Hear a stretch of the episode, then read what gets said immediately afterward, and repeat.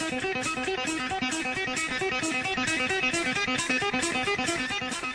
yo, say hello to the backyard. Scott Hall. Hey, this is Olympic gold medalist Kurt Angle from TNA. Oh, it's real. It's damn real. Hi, this is Booker T, the five-time WCW champion, and you're listening to SNS Radio Network. Yo, monkeys, it's me, TPP, the king of bada bing, the master of the diamond cutter, the three-time, three-time, three-time world champion. Stay tuned or you will feel. Hey! Hey, you listen on the SNS network, and that's the bottom line. The Stone Cold Central.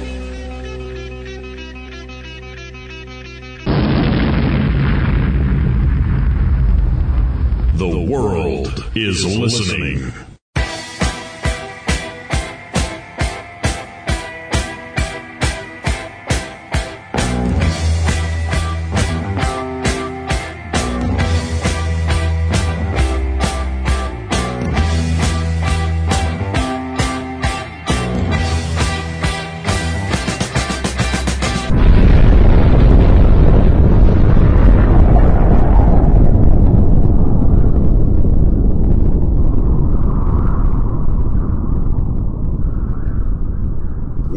To the Whole Indy Show.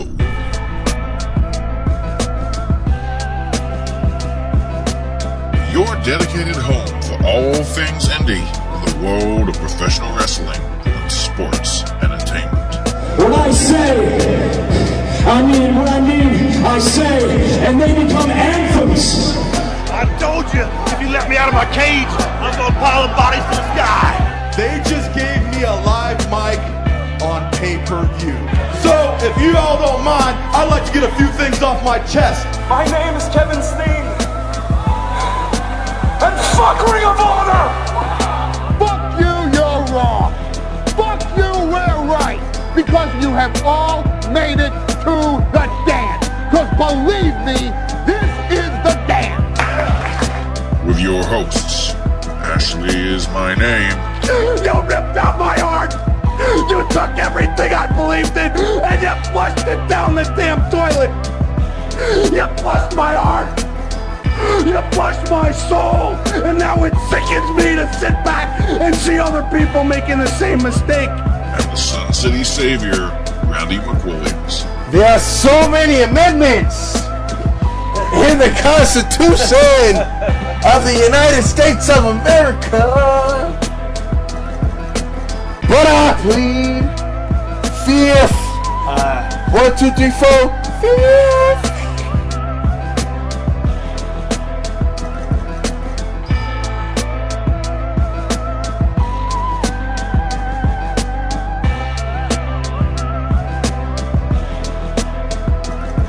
Ole, ole. Oh, sorry, I thought it was in New Jersey. Anyway, welcome to this week's episode of the Whole Indy Show with uh, Fandango Ashley and joined by my co-host, soon to be Hall of Famer, even though he wasn't in the crowd that night, Sandra. Sandra, how you doing?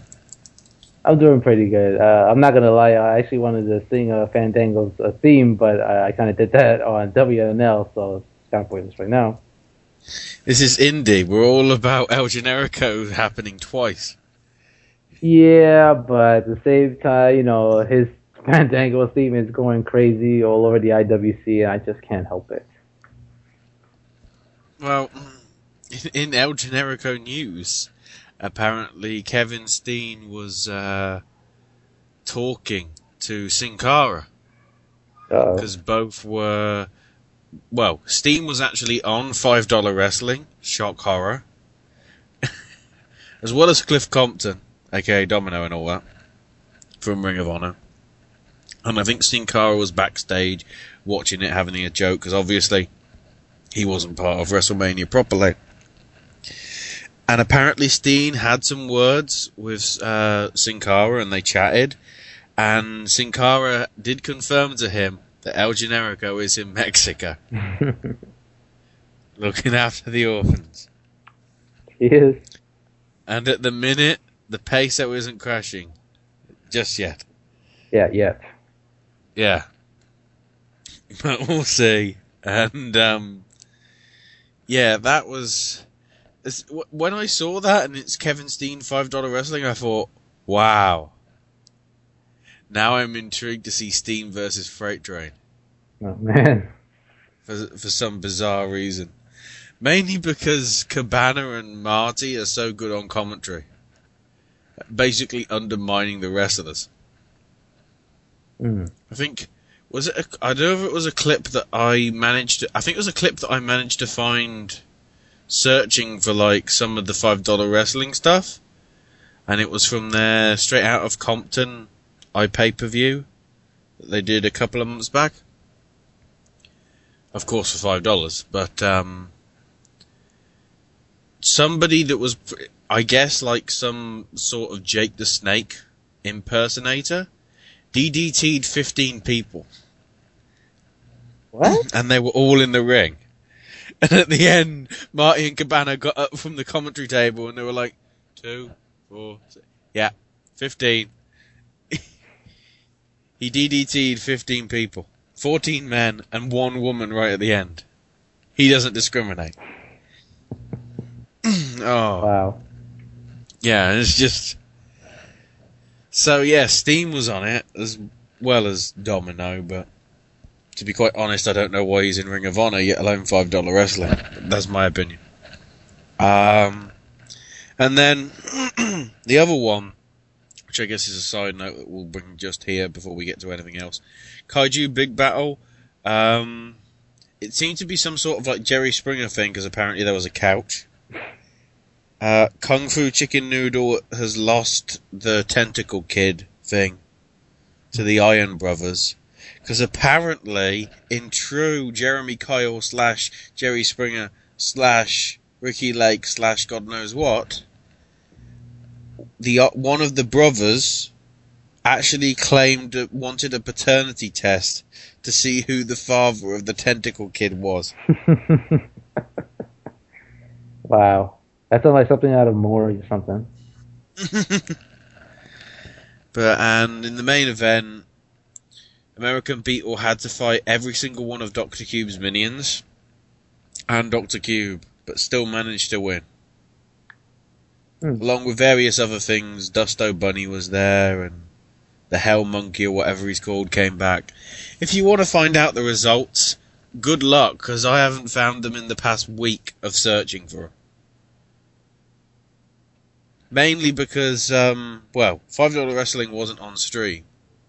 But I'm so intrigued to see that now, because if Kevin Steen actually appears on the thing, which I guess he could, because the Ring of Honor people aren't under contracts to not appear on anything else, are, are they? Certainly not $5 Wrestling. Because if Colt Cabana's on there, well, I don't know. But, uh, yeah, was, thing we might as well bring up now, which even affects WrestleMania, even though that isn't indie, is basically pretty much every single show had some sort of screw up this weekend. Yep. We'll get to the major one first. Um, and this is kind of shocking on the, I guess, bad accountability from the, uh, the, the, what was the venue again? Uh, at uh, Meadowlands Expo, Expo Center. Yeah, Meadowlands Expo Centre. There we go. Yeah. Most people were going, "Oh my god, WWN the iPay per views are absolutely atrocious." Well, there is a reason for that. Uh, apparently, the prom- the um, promotion, which should, yeah, I'm guessing that would be WWN Live, wouldn't it? Yes.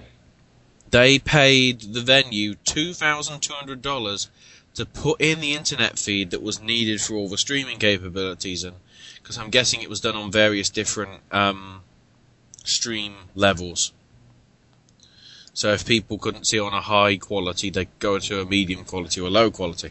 Mhm.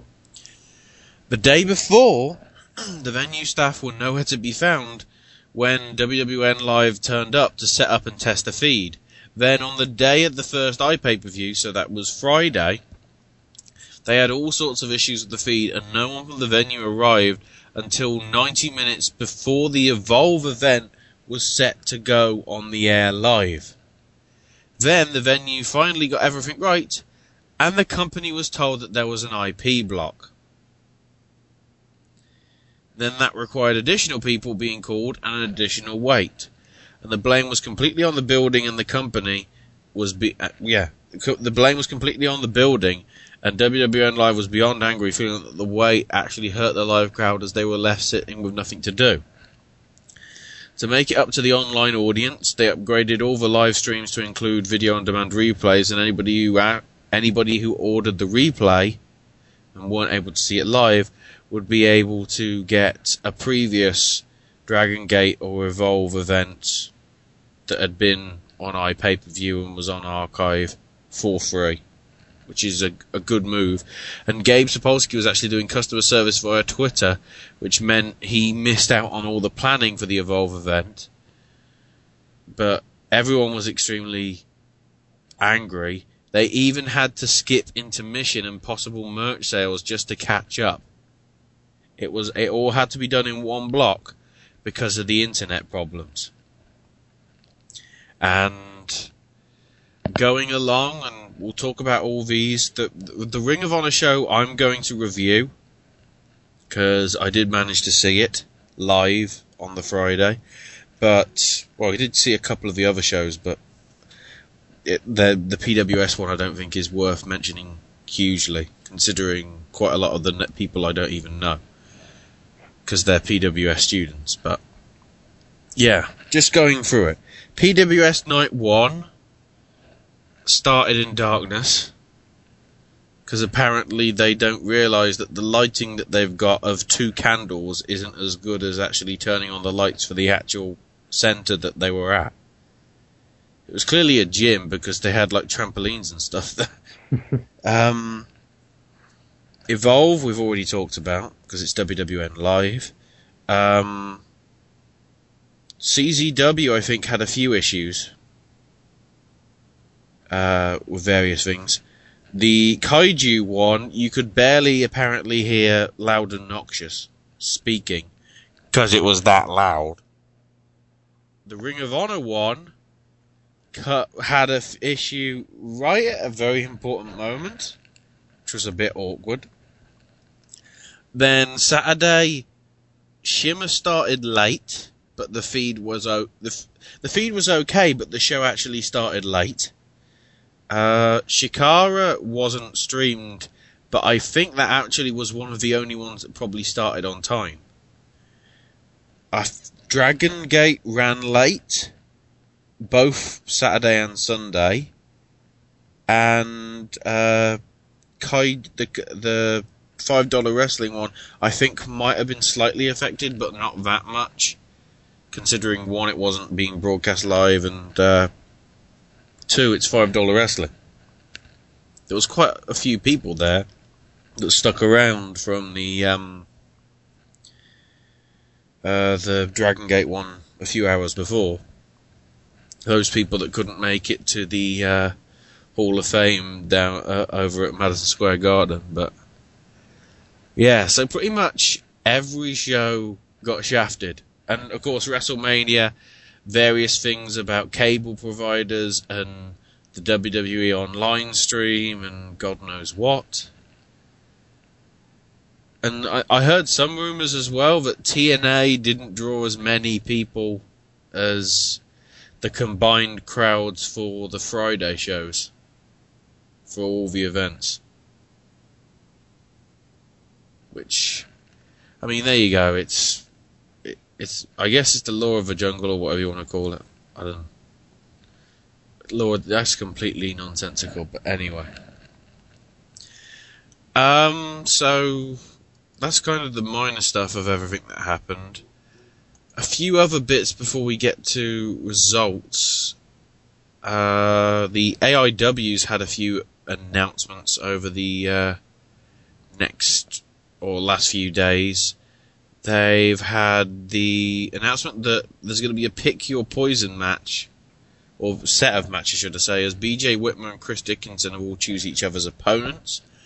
Uh, the JT Lightning, in, JT Lightning, sorry, uh, Invitational Tournament has got three more people: uh, Ricky Shane Page, Ethan Page, and Louis Lyndon added to that. Uh, Chikara's tag team, well, Tag World Grand Prix, two na- two teams added to that. First being Darren Corbin and Eric Cannon, and the second being Los Ice Creams, or Hail Los Ice Creams, I think, or something. See, and uh, yeah, that that news kind of ties into New Japan. So, considering it's kind of it's kind of the odd one out, given that it didn't happen in New York, New Jersey. We'll actually cover the New Japan results first. So, have you got them, Sandro? I was a bit unexpected, but uh, yes, I have the results right here.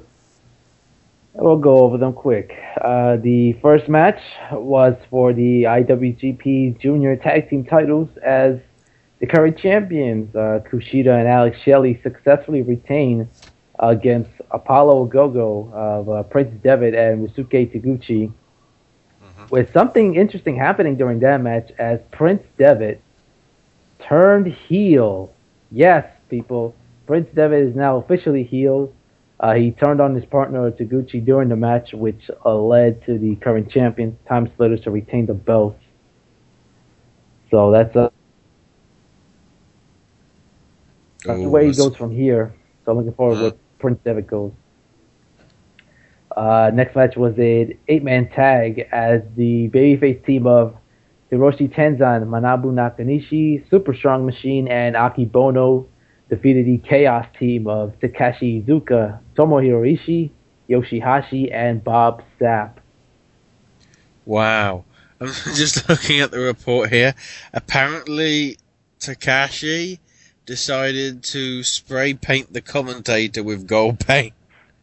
Uh, yeah, um, he has a feud going on with uh, the, one of the commentators, the main commentators of New Japan, which has been going on for several months. And they're still going on with that angle. I don't know where that. Apparently, he wanted him to look like gold dust or something. I don't No. know. But anyways, uh, the next match was for the CMLL tag team titles as the champions retain as El Terrible and Tama Tonga defeated the team of La Mascara and Valiente.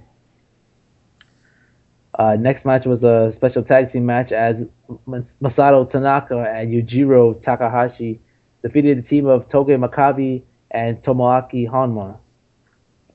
Uh, the next match was uh, Minoru Suzuki defeating Toru Yano.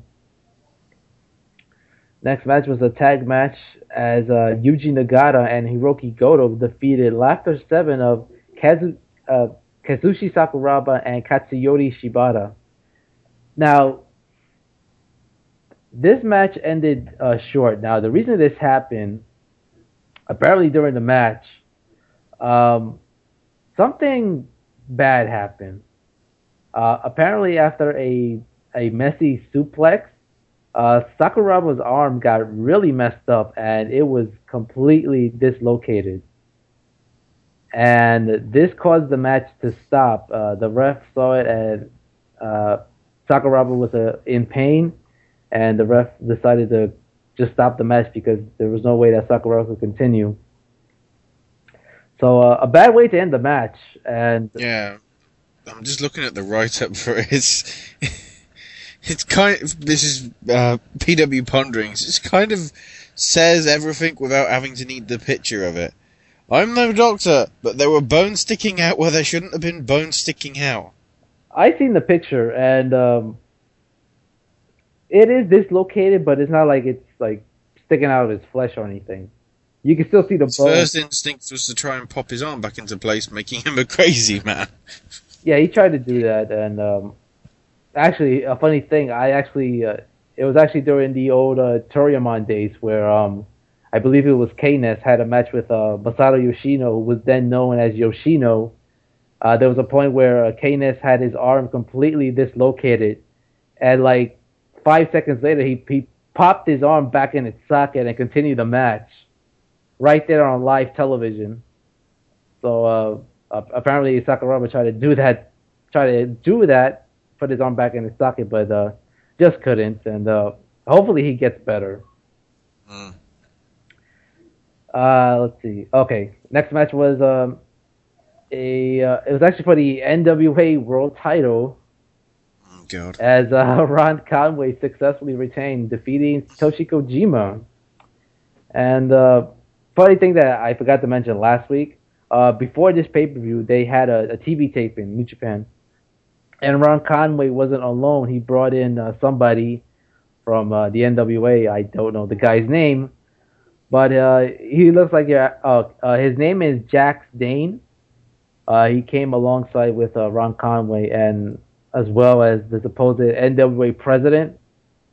I don't know his name as well, but both. Oh, Oh, but, uh, Bruce. yeah, Bruce. I vaguely Stark. remember seeing it from the clip, the video clip when he won it. It's Bruce somebody. I Yeah. Bruce Stark. I, I got it right here.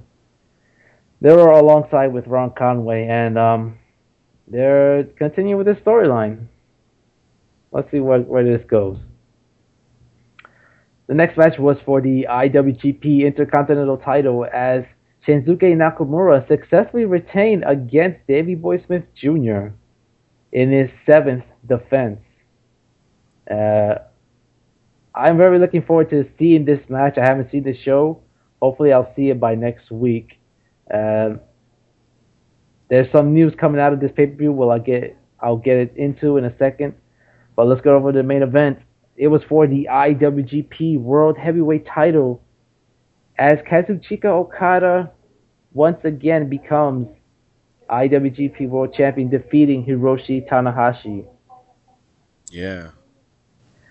And after the pay per view, some uh, major news came out of this. Uh, already, uh, their next uh, pay per view is set for their Dontaku show, which I'm assuming will be an pay per view as well. Will take place will take place on Friday, May 3rd. Now, a few matches are, have already been announced, with the main event headlining the show. Uh, it will be Kazuchika Okada defending his title against Minoru Suzuki as the storyline between Chaos and Suzuki Gun continues here. Uh, just a few matches just that I should mention. Um, Nakamura is going to defend his title against an unknown opponent at this time. Now, this unknown opponent is somebody representing Suzuki Gun.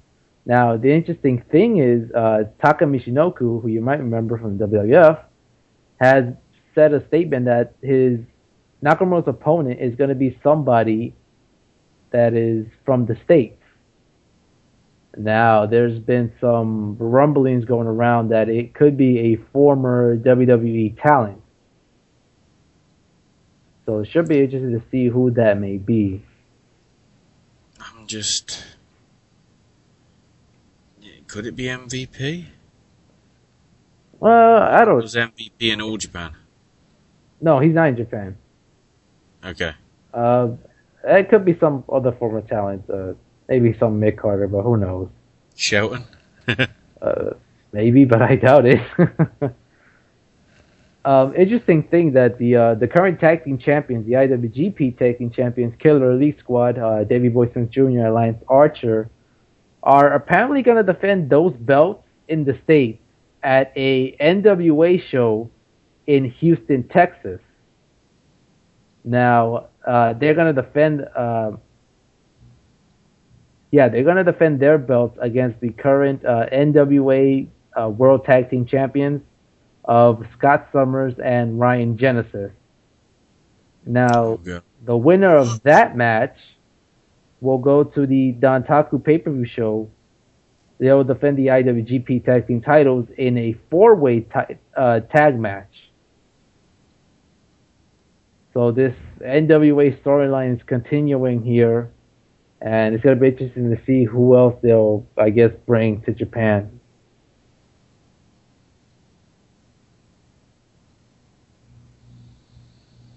Yeah.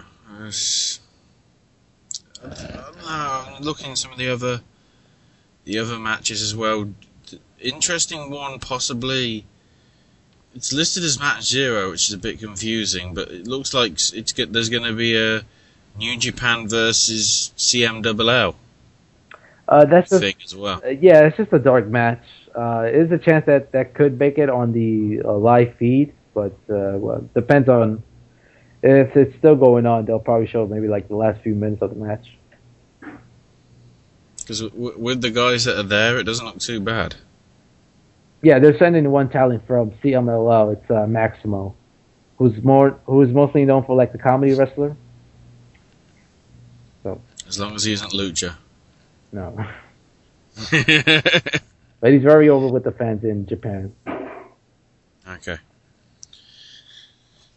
So that's that's New Japan kind of covered and so now we I guess we're gonna break into I can't think, is there any other news that we've got to cover? Well, I think we should bring this up. Um, next Saturday on the twentieth, uh, this um, upstate New York independent promotion, uh, 2CW, uh, they're going to have a free i pay per view. Uh, It's free people. Yes. Yes. which is titled "Living on the Edge 8." Now, the reason we're bringing this up is because there's some interesting talent on this show. Uh, the main event on that show will be the former John Morrison taking on Kevin Steen for the 2CW World Title, which Kevin Steen is the current champion. Uh, also, some of the other matches going on will be uh, Matt Hardy taking on Sami Callihan. Uh, Spike Dudley is apparently going to take on Masada in a no holds barred match. Wow. Uh, Colt Cabana is also going to be on the show. Uh, apparently, Terry Funk is also going to be on the show as well. So uh, definitely something to check out. Um, for more information, just go to 2cwwrestling.com. Uh, as soon as we get the information as far as the live feed link, we'll post it on our Facebook page. We'll let you know uh, before the show happens on next week's show. Yeah, keep an eye on the Facebook page, and I think we'll probably put it on the SNS page as well. But I guess we'll mention it here. We'll do the card next week, and if it does get up Friday, obviously the info will be out before the show's on. But yeah, in case people don't listen to us until Saturday or Sunday after the weekend, we're telling you now. Keep an eye on TWIS's Facebook page and the SNS Facebook page for details about it because some of the matches on there, fact, quite quite a lot, if not all, look very intriguing. Mm-hmm. And considering it's for free and you don't have to pay for anything, treat it like any other show that you probably normally watch on the internet. hint, hint. Nudge, nudge, wink, wink. Say no more. Anyway. PWS, the Supercard shows from Thursday and Friday, which had some audio and visual problems. Well, certainly the first night had audio problems as well as the lights being turned on through the first match. And the second one, I think, started half an hour late or something. They actually had a pre-show. I guess they were trying to preempt WrestleMania. I don't know.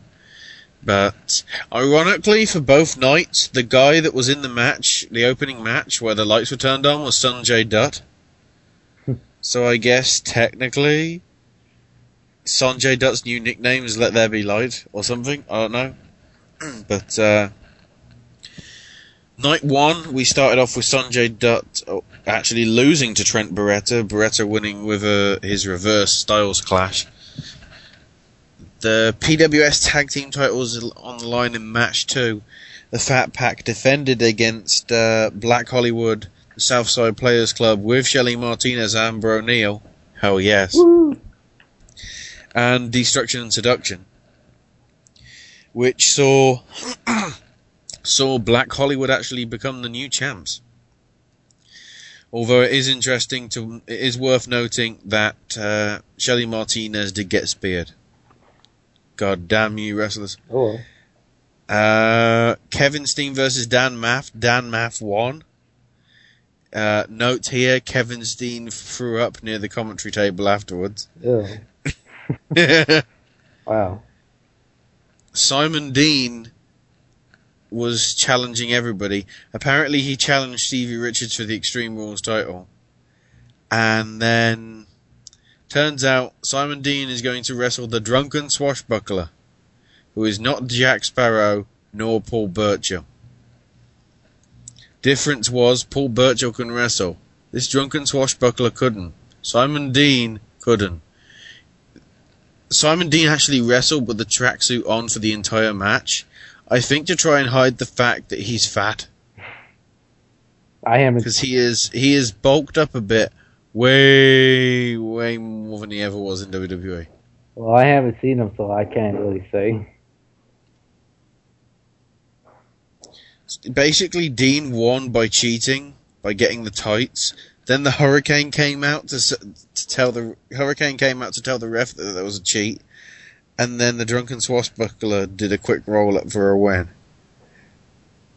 Uh, I've seen Maria Menounos wrestle better than Oh. these two. Yeah, apparently the match was really bad. Oh yeah, it was bad. Next up, uh, the PWS Tri-State title. Alex Reynolds versus Starman. And god damn it, I knew my hunch was right at the first thing. Despite what I saw the previous night.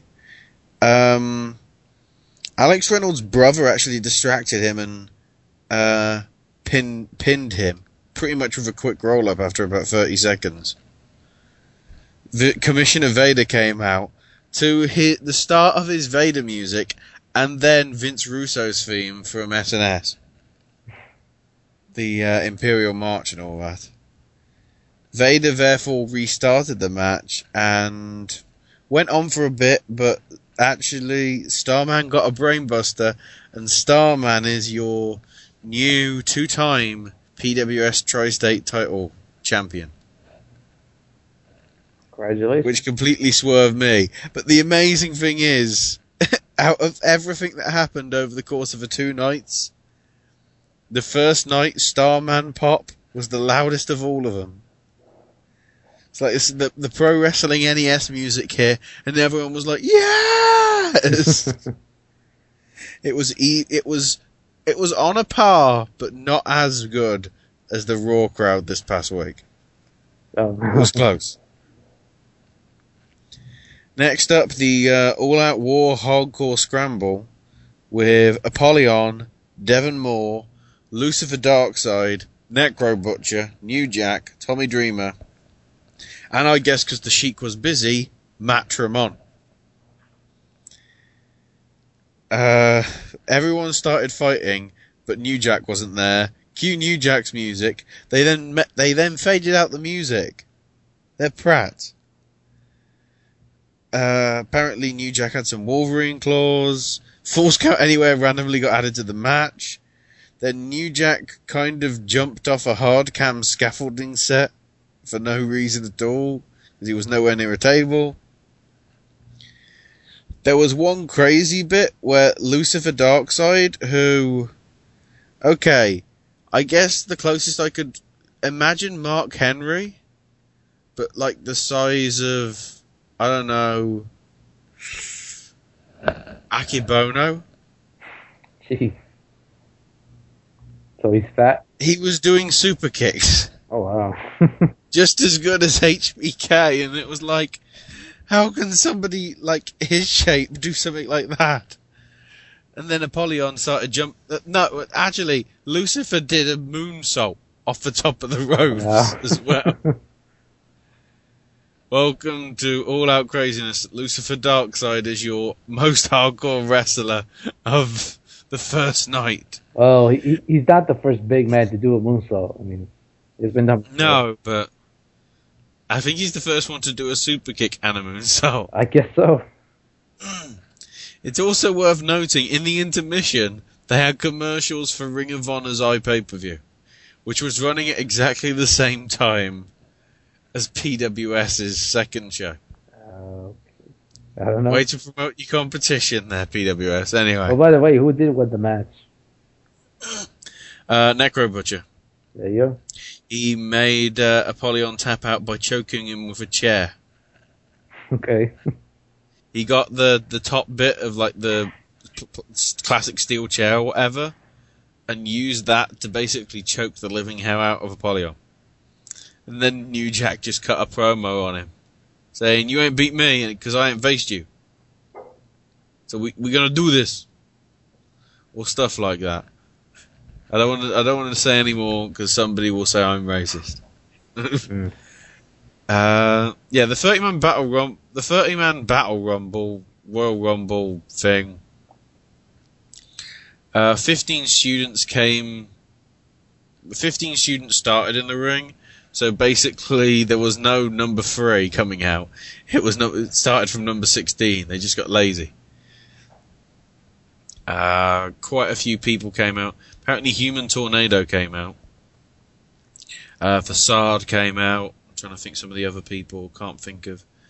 The three big ones that were at the end were the Big O, the Hurricane, and Bonesaw. Uh, Hurricane managed to eliminate Big O, and then Bonesaw eliminated Hurricane while they were both on the apron. Very much exactly the same as Royal Rumble 2012 with Jericho and Sheamus. But that means that Bonesaw gets a PWS heavyweight title shot at any time. Hmm. Which, you know, hopefully that's like how Trey was saying on WNL, or so one of the guys on WNL when, like, at three in the morning, Bonesaw can just go to the guy's house with a referee and just randomly pin him. you know, Crash Holly 24 7 style. Next up, Jomo versus Elijah Burke, which was I've actually managed to ki- catch that one. It was a good match between the two. Morrison won with Starship Pain, but there was some. It was a good match between the two. Next up, the Briscoes versus the Rock and Roll Express. Did you actually see this match? When you find, yeah, Oh my god. It was it was not bad, but I just really do not understand how the Rock and Roll Express were put over at all. Was how did the crowd react to the Rock and Roll Express? There was kind of a silence, and then it was, "Hang on, it's the Rock and Roll Express. Let's just clap." Wow. Well, I think they were like, "The Briscoes lost. This isn't a good sign for tomorrow." Well, how how did they react after the Rock and Roll Express won? The the crowd were, you know, they were appreciative of them being there, but I think, I think they knew that they weren't the better wrestlers. They knew the Briscoe brothers were more informed. The Rock and Roll Express just have the his- history. Now, during the match, was there any like, um, I guess, was there any like slow pa- pacing between like the Briscoes and the, the Express? Considering it was over in about five minutes, Oh wow, really? it was a sh- it was a short-ish match. I guess that's good. It was a shortish match from what I remember. It wasn't very long. Uh, next up was the PWS World Title match with Kevin Matthews defending against Colt Cabana. Apparently, there was a Super Dragon chant during this match, but uh, Matthews hit his finisher twice on Cabana to get the win, which it, um, there was quite a lot of Cabana fun at the start, but it went serious towards the end. So kind of like a match with Quackenbush, except less technical probably. Gotcha. Then they did a raffle for apparently for autographed kendo sticks and chairs from some of the wrestlers, and they took a shot at Extreme Rising, apparently. And somebody won the kendo stick because they had a raffle ticket, and then the fan got in the ring and cut a promo. No. I couldn't work out what the guy was saying because apparently he was speaking in um I don't know what he was speaking in. Was he drunk? I don't um given the time of night he could have been. I don't know. I don't know, explain it. Maybe he must have been high on something. I don't know. But the main event was uh, the Triple Threat International Dream match with Jushin Thunder Liger, Tony Nese, and Davey Richards, which was actually easily match of the night. Really? Very, very good showing from all three guys. They actually, one of the finishes that happened, one of the things that happened in Ring of Honor with Davey Richards' tag match happened in the Liger Neeson Richards match the night before on PWS. Well, you better explain what it was. Um, Richards put his, what's his finisher? Uh, double. His submission? Oh, uh, um, I believe it. Texas Cloverleaf? Yeah. He put the Texas Cloverleaf, Cloverleaf on. Mm. I I can't remember if it was Liger or Nice, but on the other, he put an ankle lock. Oh wow. So he, he was making both guys trying to submit. But, uh, Nice was basically laid out at the end, and Liger managed to face palm Richards and hit a brainbuster, and yeah, this was a good showing from Liger. First of many. Oh yeah. Hence why you're probably going to hear his music in one of these music bits for the for the uh, for the, I think the first or second segment. I'm not sure. The music that um go yeah, I'm going to mix it up a bit. Yeah. So then night two, which I saw a bit of, but I was kind of uh, distracted by Ring of Honor, which we'll get to later. First match had Lance Anoa'i taking on uh, Sanjay Dutt, with Lance um, Lance winning with a rock bottom. now, did you see this match? I saw bits of it because at the same time, by this time, Ring of Honor was going. Well, give me a describe this Lance. I know you. Uh, how did he look like? Um, I guess Rikishi meets The Rock. So he has Kind of Uso-ish. okay. Because his granddad is one of the Wild Samoans, so I'm guessing Okay. he's he, he- he's related to Afa or Sika. Mm. Next match, well, next saw AC Gamble, who's one of the PWS students, come out, and uh, he wanted to do an open challenge to anybody in the back. Cue Commissioner Vader's music, and he um, beat the crap out of him. You see, A- Gamble should just have had a picture of Harley Race taped to his t-shirt or something. Then Vader would have run. I don't know. but he gave him a Vader bomb and pinned him not once, but twice. Apparently.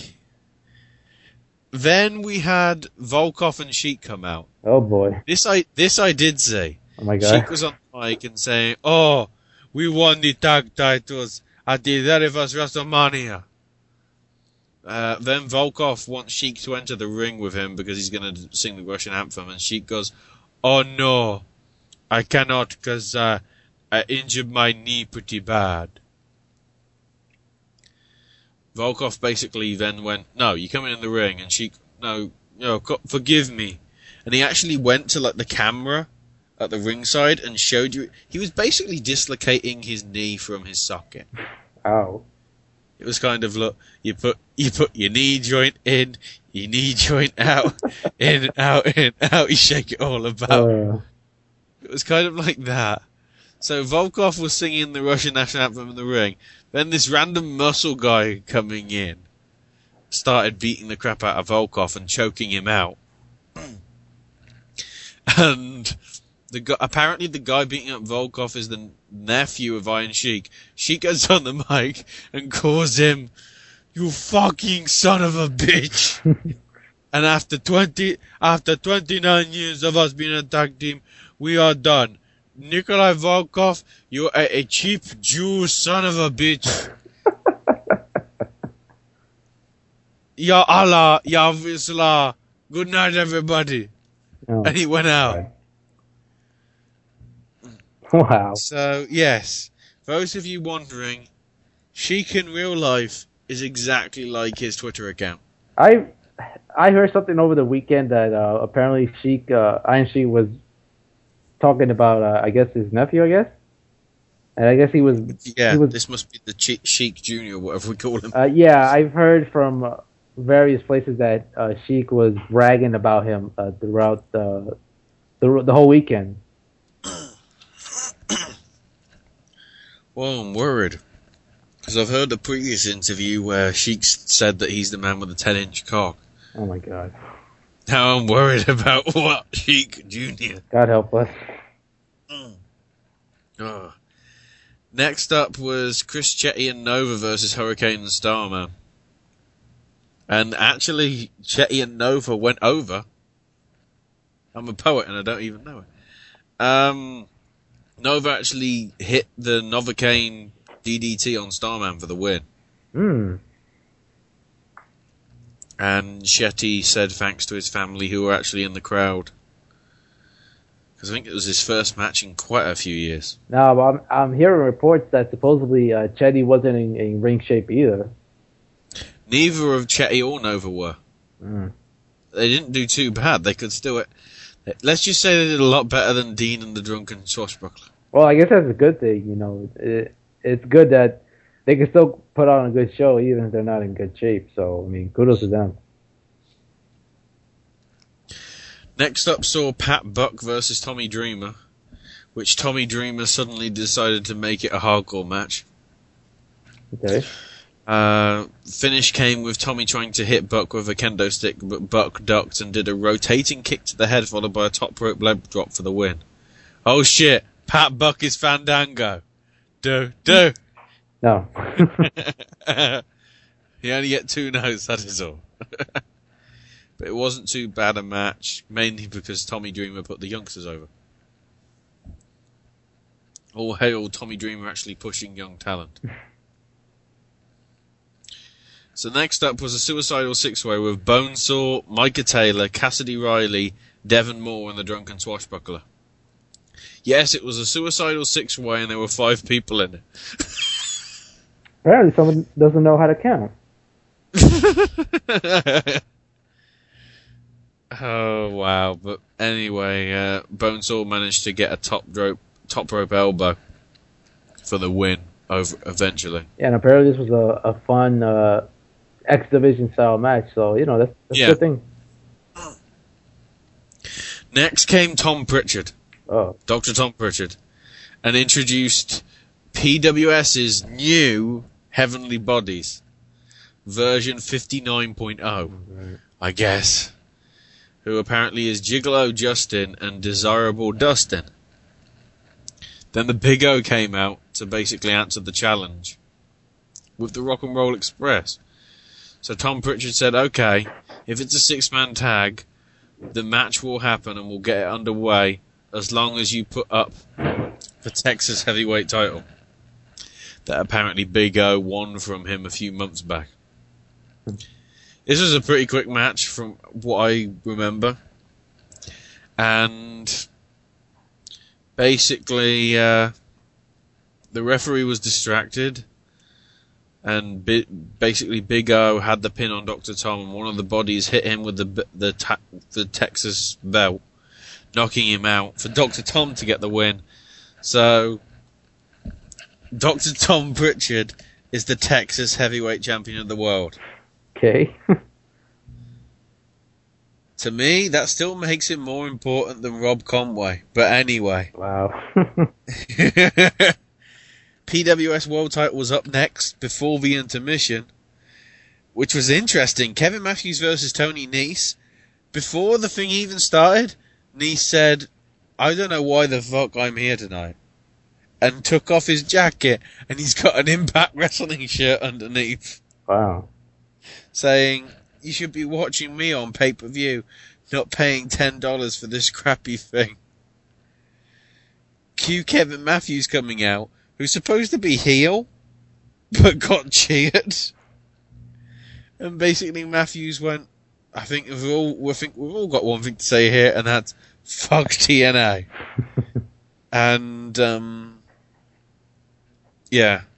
Matthews won with a power bomb into a backbreaker. It was a good match from what I've uh, from what I've heard. I think one of my uh, other friends watched it because they were stupid enough to watch that instead of Ring of Honor. Uh, you know what? I'm kind of surprised Tony Nese is even bringing up TNA despite uh, his last, um, I guess, interactions with the company. Especially, it's kind of funny because he left TNA to do a a PWS show, which I believe he was supposed to take on the Great Muta, which resulted in Tony Nese um, quitting TNA at that time. So now he's, you know, promoting uh, this pay per view. Apparently, they was a part of, and I, I just think it's funny. hey, he probably wants to be in Gut Check, Probably. take, taking on this little known wrestler called um, Jushin Thunder Liger. Yeah, who's ever heard of him? Yeah. That's what's going to happen next month. It's going to be Jushin Thunder Liger versus Taka Michinoku. and then it'll get even worse. It'll be Bruno Sammartino versus Bob Backlund. Who's heard of that? Oh, The, the intermission happened, and apparently the Southside Players Club were making fun of Bret Hart. And Black Hollywood came out to clear the ring of the guys. The intriguing thing is, Bret Hart, I don't think was even there. MVP was in the crowd just watching. Well, wasn't Bret like? Uh, wasn't he like on the posters for the show? Yeah. I've got a feeling WWE went, "Whoop, nope. oh, yeah, that's true. Which is fair. um, we had John Silver versus Craig Steele. Who apparently, Craig Steele had Shelly Martinez and Amber O'Neal with him. Woo. All hail, Craig Steele. Steele actually got the win with a top rope headbutt. But, um, yeah, I was, the, the bits I did see of this, ironically, this was at the same time as the match that involved female people in Ring of Honor. So I was being distracted by a lot of boobs. Actually, was it that? Was was it? Yeah, I I can't remember which of the matches it was, but it was definitely there was boobs on each of the screens that I uh, had up. Because wow, yeah, I can't remember which boobs from the Ring of Honor, but there was boobs. And no, I'm not talking man boobs, Bronx. Sick. Ugh. Also, no, I shouldn't really have named out Bronx, but actually I should have said Anthony, but then Anthony would just completely never email into the show, Wow. which means we lose communication from the only person that emails us. Oh, did I go there? Yes. Email in, people. Come on. How dare you? Facebook us. You know. Find us on Reddit or something. Am, am I am I gonna have to create some sort of like Pinterest like thing? We're gonna have to go to every single social media that exists. MySpace New Zealand. Anyway. Trent Barreta versus Alex Reynolds was match number nine, which was a good match as well, from what this report says here. Alex Reynolds getting the win thanks to a distraction from uh, Alex Reynolds' brother. Can't remember the name of. I think Ryan. No, not Ryan Reynolds. it was.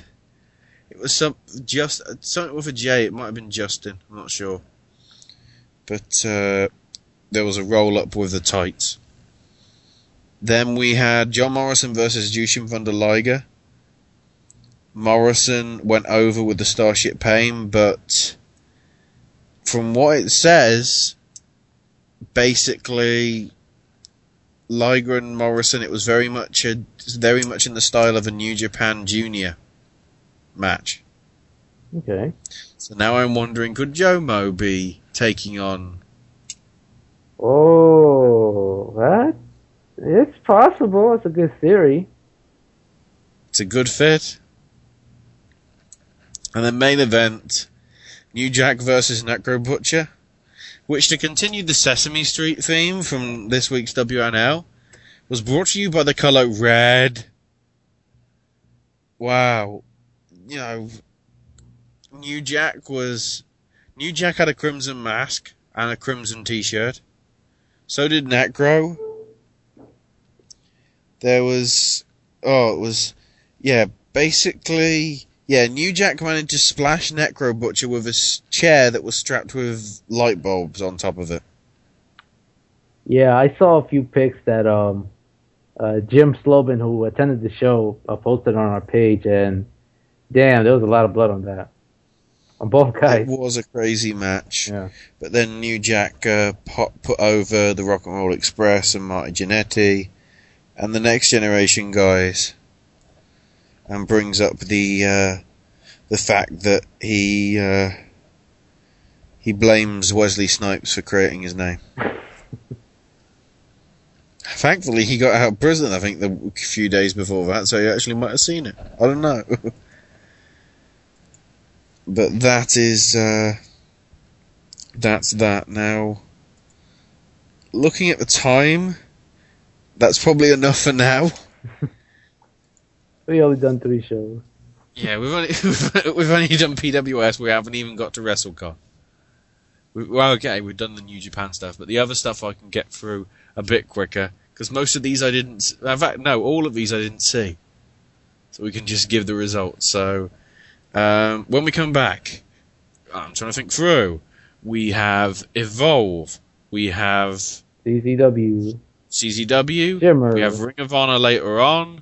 We have Dragon Gate, both shows. We've got Chikara. And we have Shimmer. hmm All coming up in the next 15 hours.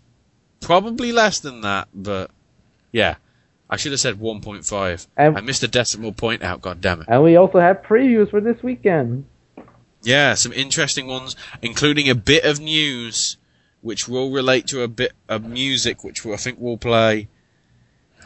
Given the way we're working this on the fly, I think I'm going to have to re- rework this music. So here's a piece of music that I wasn't intending to be here, but it will be here anyway. I don't know what it is yet. So you listen to it, and we'll see you in a few minutes for more of the whole Indy show here on the SNS Radio Network.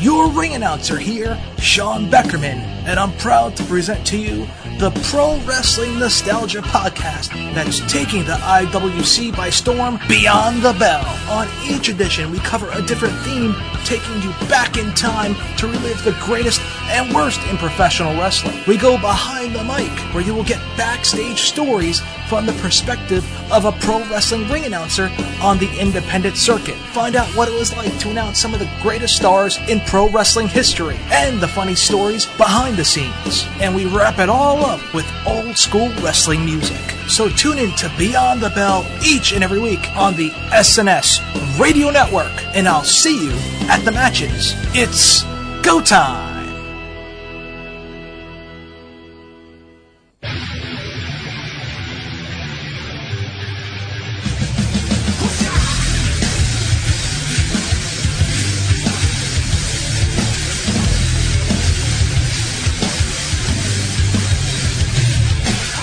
Hey guys, it's Mr. Money on the Mic, JJ, all caps Sexay of the SNS Radio Network. If you're looking for the latest news in professional wrestling and of course some of the best columns on the World Wide Web today, visit headlocks2headlines.com. That's headlocks, the number two, headlines.com. It's the official news site of the SNS Radio Network. You should make it your official news site as well. Once again, www.headlocks2headlines.com.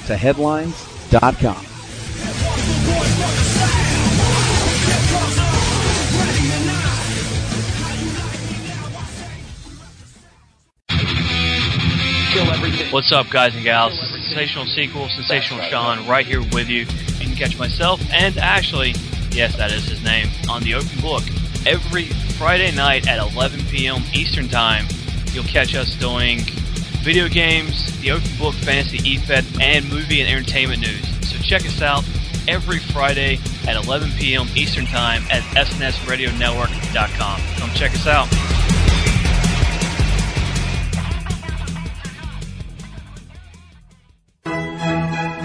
The following is a public service announcement from Wrestling News Live. Reasons not to marry a porn star. Did you hear the news that uh, Tito Ortiz was arrested for domestically abusing his uh, his girlfriend Jenna Jameson? Well, he probably tried to fuck her, and it was like throwing a hot dog down a hallway, and he just said, "What the fuck? Where have you been?" Slap.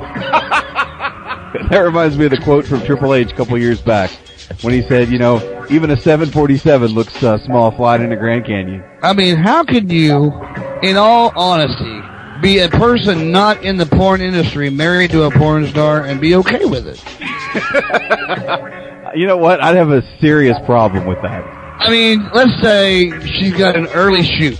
She gets up, she washes her pussy, and goes to work. then you wake up, and while you're eating pancakes, she's fucking somebody else.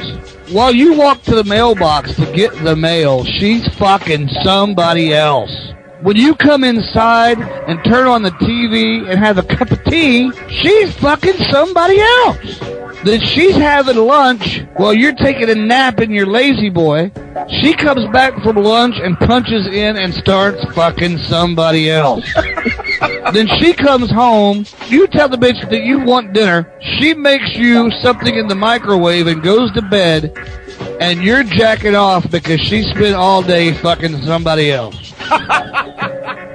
You're having tea, she's getting tea bagged. oh, I love this show.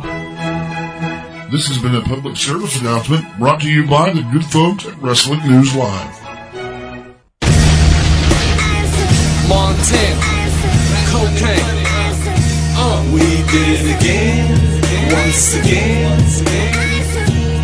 I'm so special.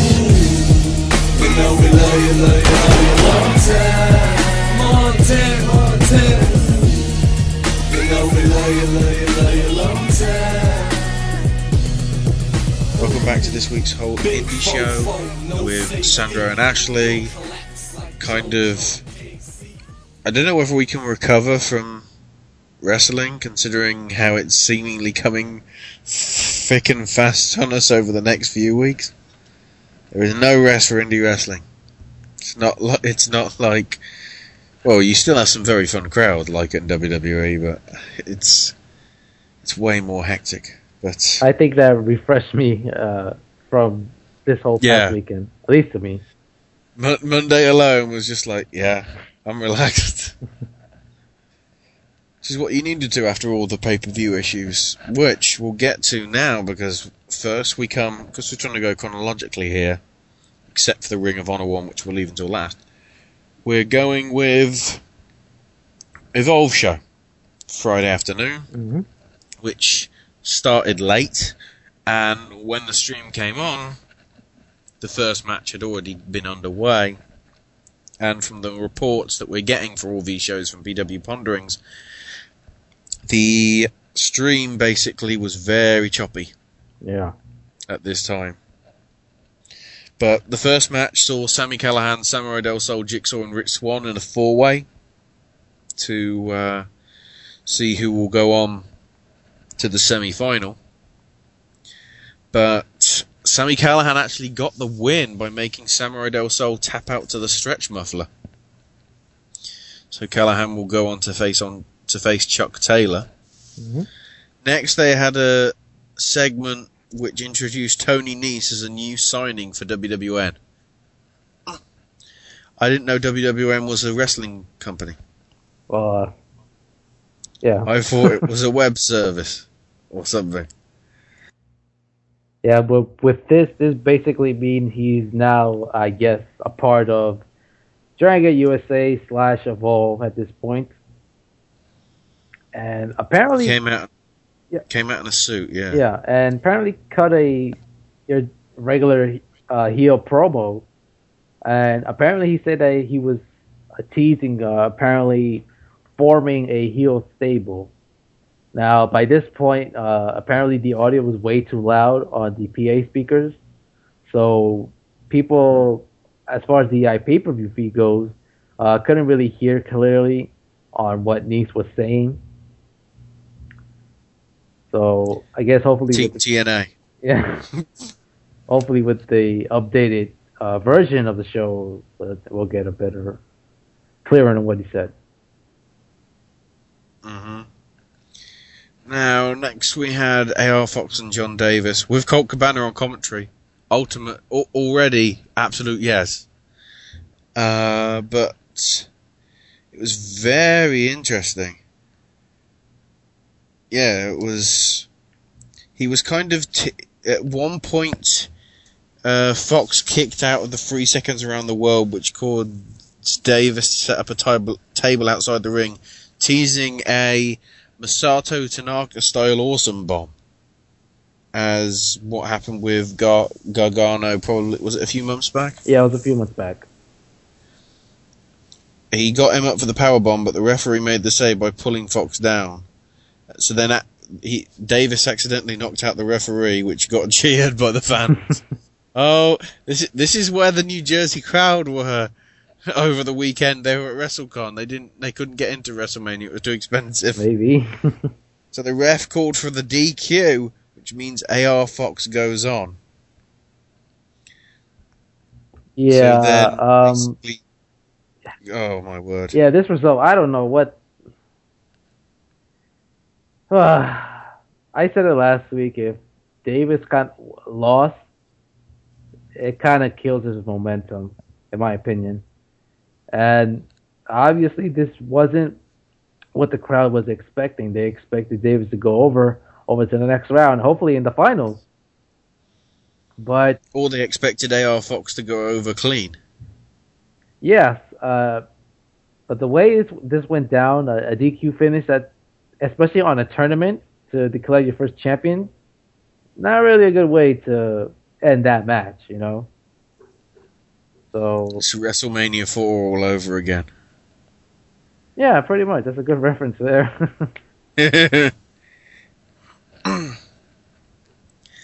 Next up, saw uh, Johnny Gargano and Brian Kendrick teaming up to take on Orange Cassidy and Drew Gulak, the Gentleman's Club. But surprising win here. The actual guys that came together, Gargano and Kendrick, win with Kendrick hitting slice bread number 2 mm-hmm. Moving on to the semi-finals of the tournaments.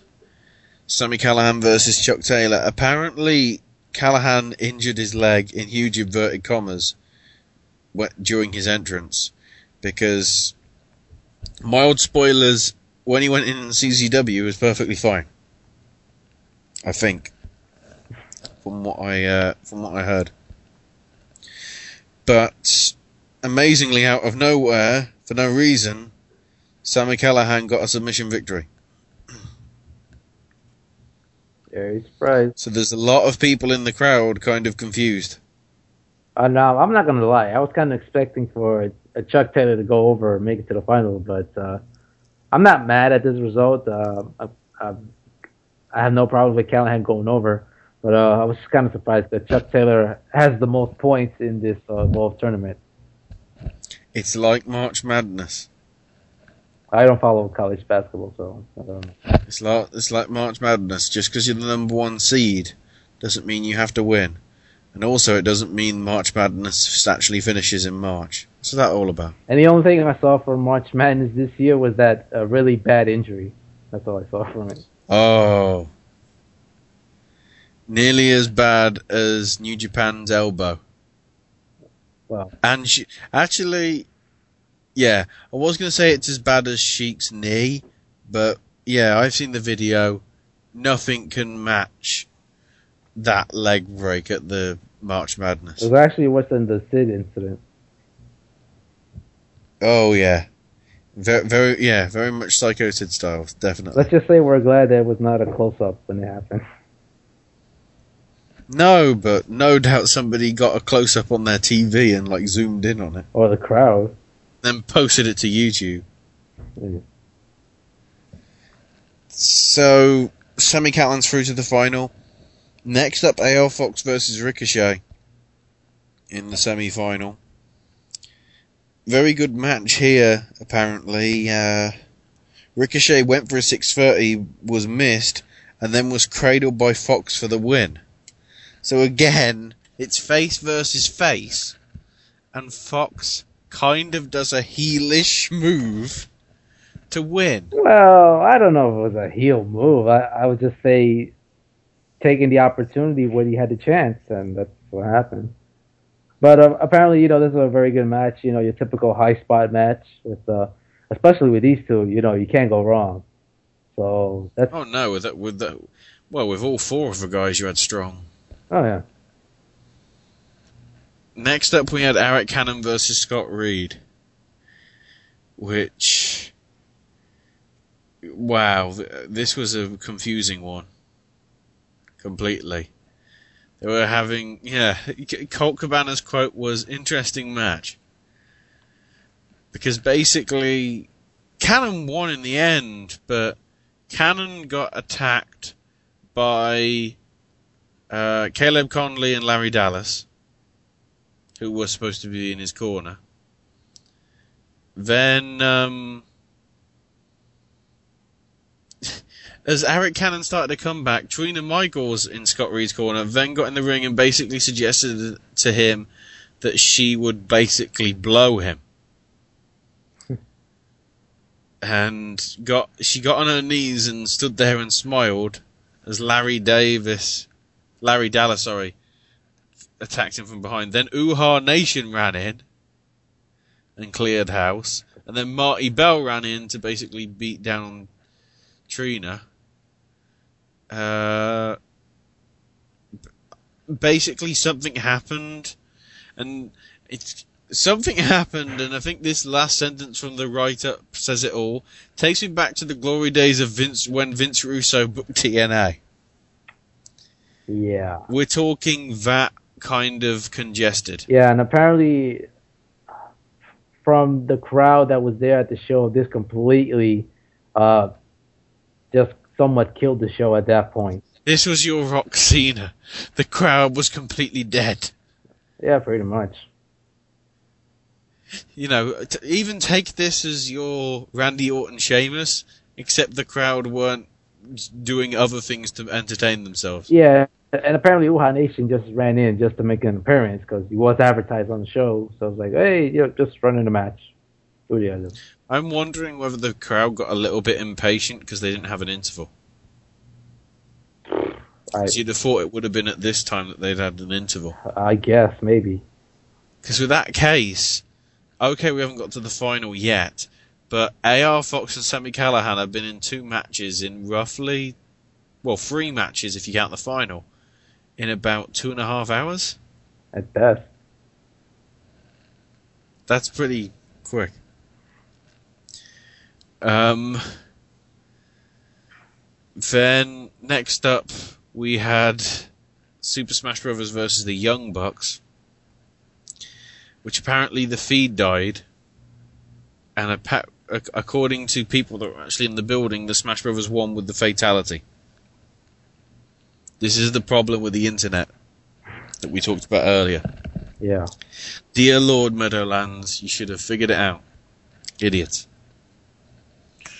Then AR Fox versus Sami Callihan in the final. And basically, Sami was trying to be the heel. And AR Fox was the face. And after a failed attempt earlier on, a second low, a second attempt at Lo Mein Pain was was a success, and AR Fox is your first ever Evolve champion. And then he rubbed the title in Ricochet's face.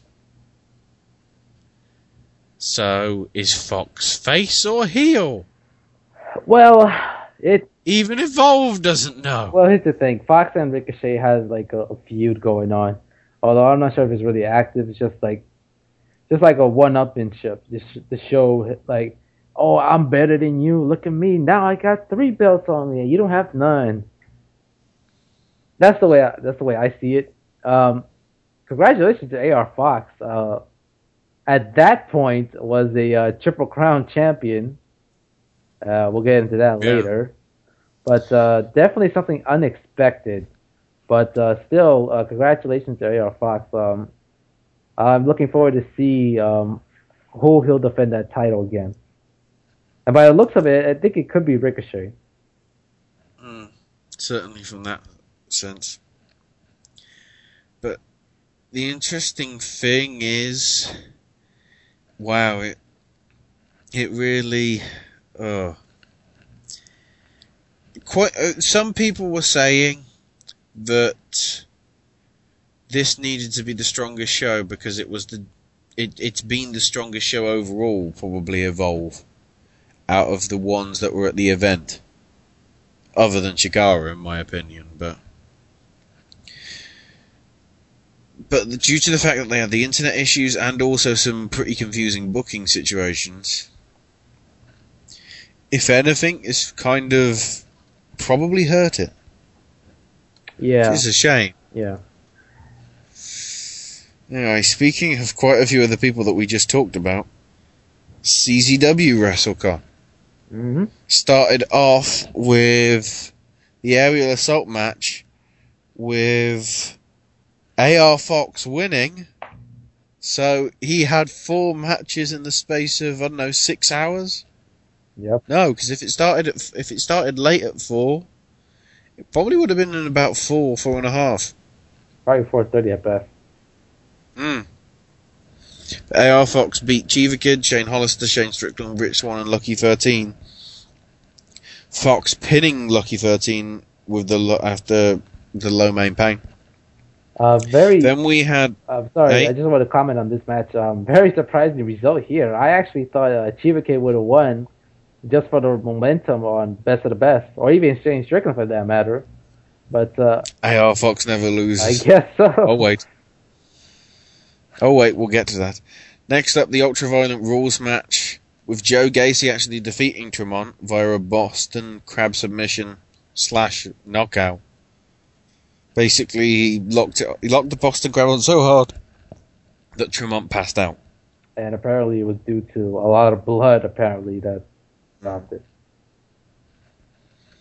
Uh, the eight-man tag team no DQ falls count anywhere match with the longest stipulation known to man. Gulak campaign defeated the front after Gulak made Niall Sozio submit. Then the CZW World Tag Team titles on the line with Blackout, Ruckus and Black G's defeating the Catalyst after Ruckus hit Dustin Rayz with one of the tag titles, allowing Black G's to make the pin. So as expected, instated for one night only, and Blackout have stolen your tag title, CZW. Well done. Greg Excellent beat Colt Cabana with a victory roll, with some assistance from Mama Excellent. Which shows you why Colt Cabana can never be a heel.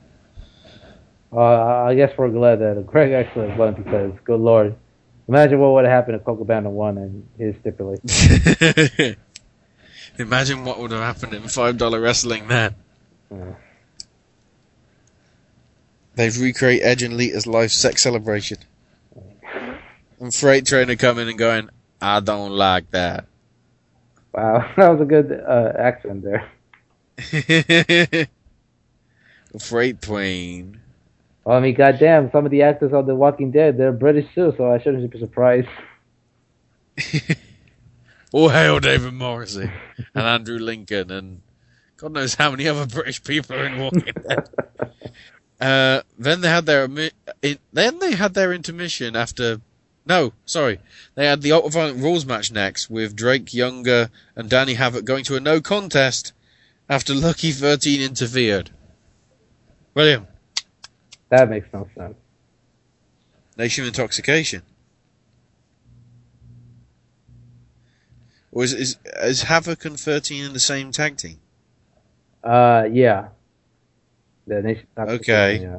That's, that, that, no, that really doesn't make sense. Okay. And it was just one person, so I mean, I don't know what he did to. So we've had six matches and now we're having the intermission. Okay.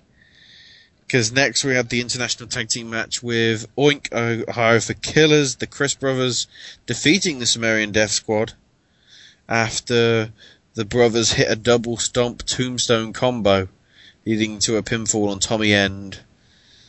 Uh, of the Sumerian Death Squad, his other partner Michael Dante. Then in the special attraction match, Sami Callihan defeated Brian Kendrick via a stretch muffler. Wow. So again, Callihan wrestled four matches in about six hours. Well, you know, you know, DJ Hyde, you know, he really thinks that Callihan is on his way up north. Ah, Florida. So I guess they want to end it by sending him um, going strong. And by north, I mean in uh, Stamford. And then glass, barbed wire, and gusset plate death match. Jun Kasai versus Masada. Masada retained. Apparently from a Tiger Driver or something going wrong on a botched finish. Uh, Basically, Kasai had a cut on his face that kind of looked like the cut that you probably. Oh. The cut that you see Bruce Lee get on his face from Enter the Dragon. From the guy that's got the Wolverine claws that he must have borrowed off New Jack from PWS or something. He was really gashed pretty bad. He wasn't bleeding all over his face like Necro Butcher and New Jack were, but across his cheek. Yeah, Wow. and from what I heard, the the match kind of ended short, and it was apparently due to the cut that Kasai had on his face. Well, you know, which is a, sh- a shame because I kind of wanted the match to go a bit longer, but uh, I guess uh, uh, they were concerned for Kasai's uh, safety. So, you know, I can understand that, but uh, hopefully they'll have some sort of rematch in the future. Uh, next up, Shimmer's I, first ever I pay per view. Mhm. 53. Because they're all numbered. You know, kind of like uh, Firefox. Except the numbers are less ludicrous because they don't ha- they don't change them every four days. Firefox 59.7. Uh, first match saw Mia Yim versus Amazing Kong. Um, not sure what the result was here. Kong got the win, probably with uh, Implant Buster. Yeah, and apparently Khan, yeah, and apparently Khan destroyed Mia Yim in this match. Oh, it was a good old one-sided match. Uh, apparently, then there was an interview with Serena, and Jessica Havoc ran in backstage. And the guy that wrote the write-up here said, "My wife walked in and said that sounded like an orgasm." okay. One, how does she know that sounded like an orgasm? And two, how the hell did she know that sounded like an orgasm? Anyway, uh, next up saw the tag team of Va- uh, Veda Scott and Shazza McKenzie beat Cherry Bomb and Kimberly, which uh, oh, I should have the finishes here. Well, anyway, they won the match, so Yeah, they they won. I think Veda actually got the win for her side, from what I remember from somewhere. Uh, next up was Rhia O'Reilly versus Evie versus Calamity versus Yu Yamagata versus Christina Von Eerie. Von Eerie going over, who had long hair. She didn't have it up in the crazy mohawk. I actually saw a picture of Von Eerie with her new look, and she actually looks great. She looks less oi. Wow. Yeah, I guess so. Still look good She, look, she she looks less of like a Sex Pistols wannabe or something. Next up, Mercedes Martinez versus Ayumi Kurihara, which, as we talked about last week, is Kurihara's last match in America. Mercedes actually getting the win, but um, what was widely believed a very good match between the two of them, and the chant at the end, they actually chanted "Arigato" to Kurihara, which was nice. So next up, we had Jessica Havoc, Sassy Stephanie, and Nevaeh taking on Serena Deeb and Regeneration X with Daphne. Havoc's team t- also with Miss Rochelle. Or is it Miss Rochelle? Madame, Madame Michelle? It's one of them. Something. All we know is that Regeneration X were dressed as Jay and Silent Bob. yes! Oh my god, yes! That's great. I can't wait. That's. Oh my word. Just seriously. God damn it. I want to know who was who was Jay, who was, who was Bob. I need to pick this up quick. Uh, well, given the size of them, and Allysin's taller than Leva, isn't she? yeah, I guess so. So I'm guessing. I'm guessing she'd have been Jay and Leva would have been Silent Bob. Possibly. Anyway, uh, apparently there was a there was a choke slam as well here from Jessica Havoc, which was the best one I've seen since the Giant in WCW. Went to the right up, but Regeneration X and Serena Deeb win.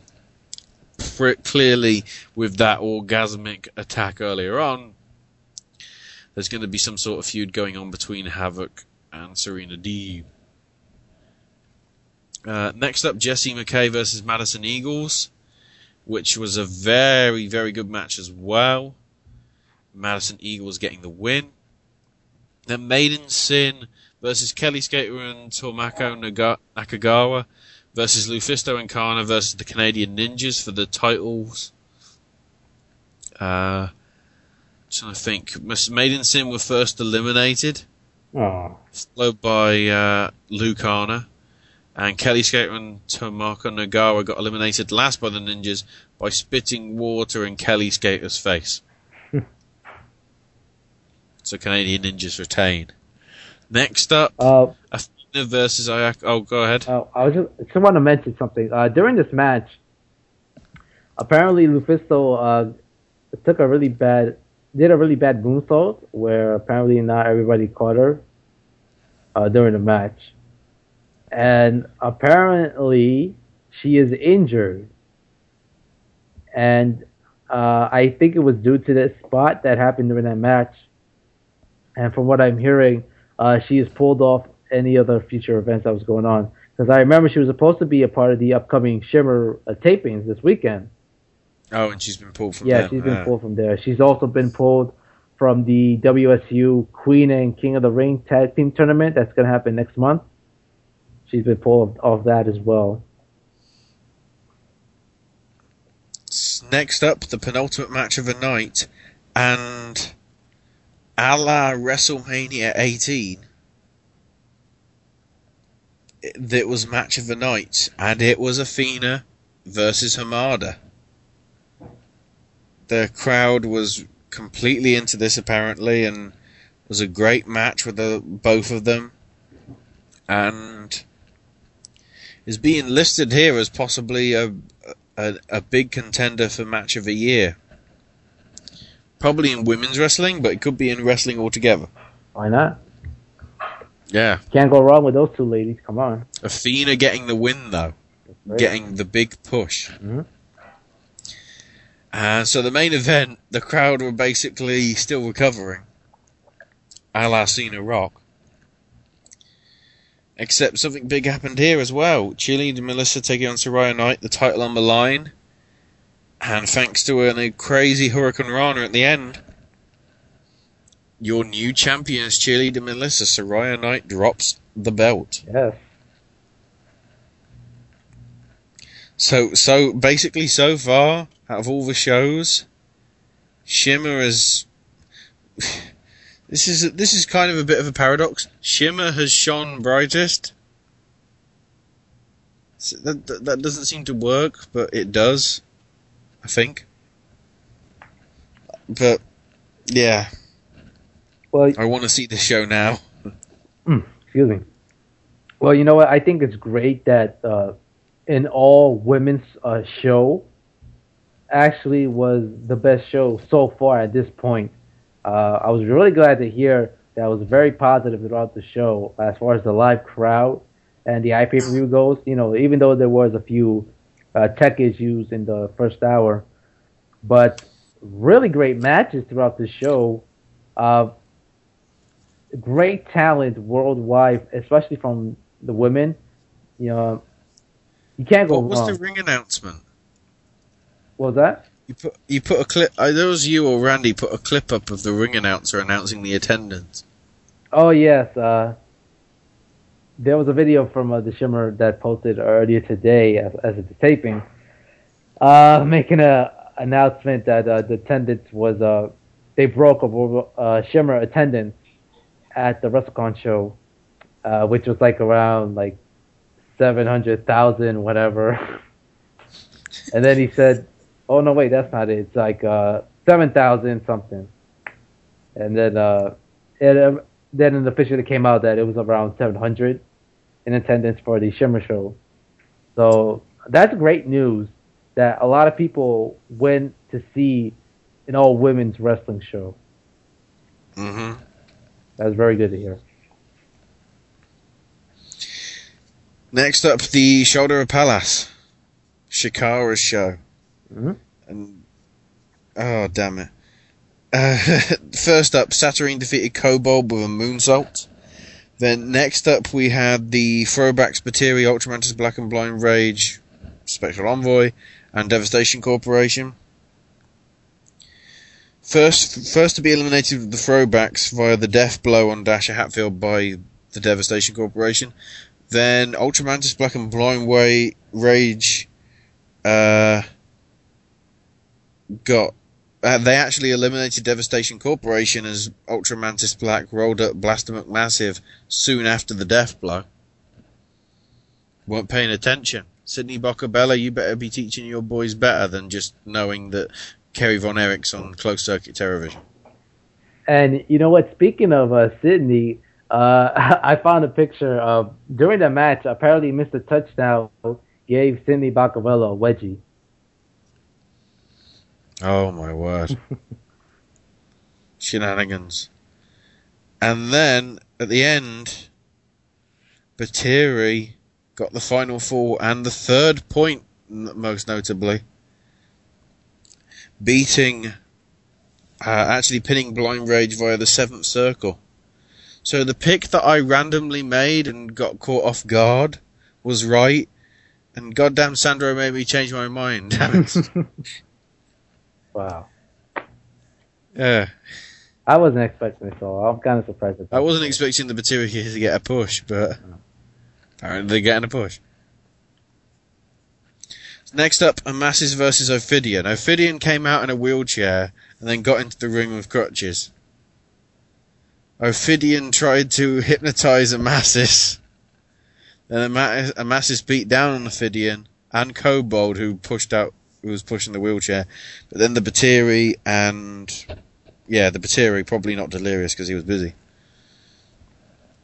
beat down uh, Amasis, and then Ophidian hit Amasis with his crutches, and uh, Amasis managed to avoid the red mist and escape, although slightly beaten up quite a bit.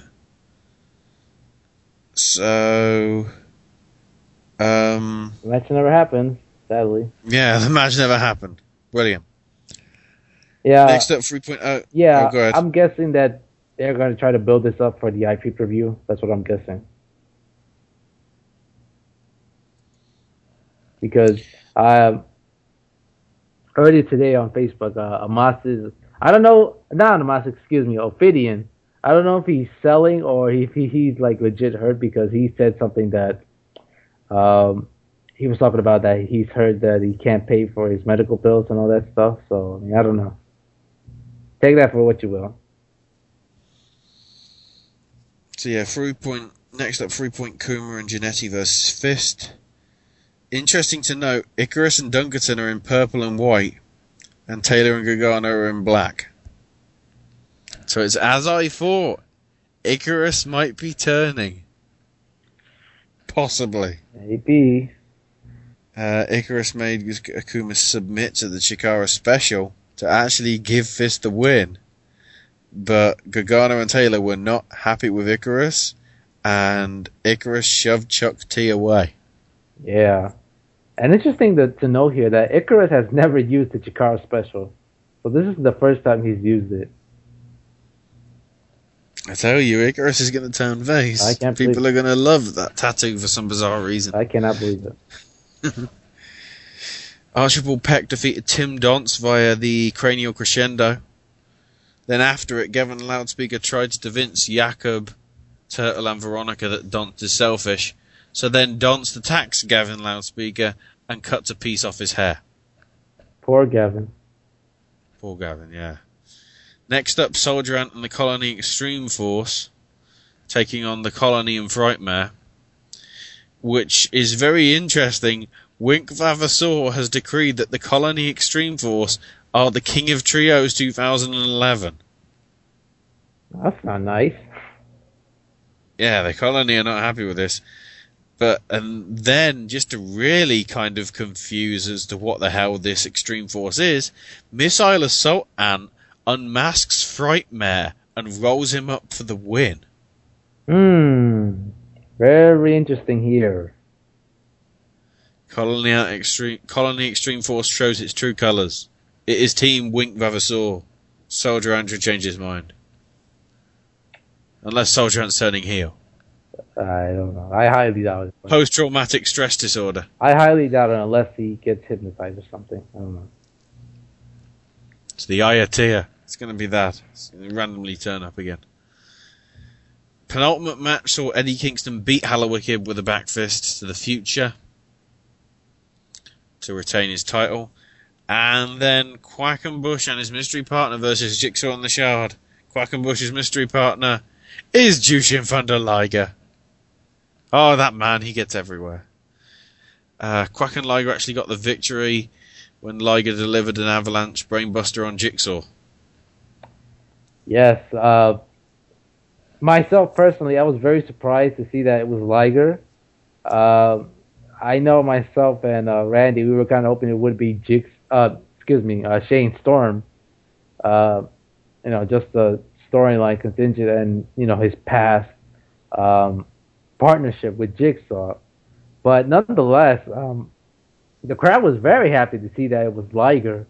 And, you know, I can't wait to see the DVD myself. I'm very looking forward to see that match.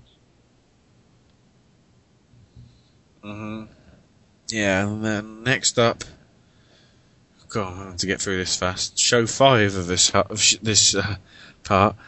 Dragon Gate USA's Open the Ultimate Gate, starting off with Rich Swann versus Brian Kendrick, which again had feed problems. And the show But and the show started late. yeah, true. T- t- two for the price of one, kid. Uh, Kendrick won with an Enziguri. Next, we had the four-way freestyle. I can't remember who was in that off the top of my head. Oh, um, I believe it was Tony Nese. Uh, Soldier Ant was in it as well. Oh my god, I don't remember who, else was on it. All I know is Tony Nese won with a 450 splash. Yeah. And apparently it was supposedly a sloppy match. So that's Next, yeah. Next up, we had Scott Reed beat Derek Rise.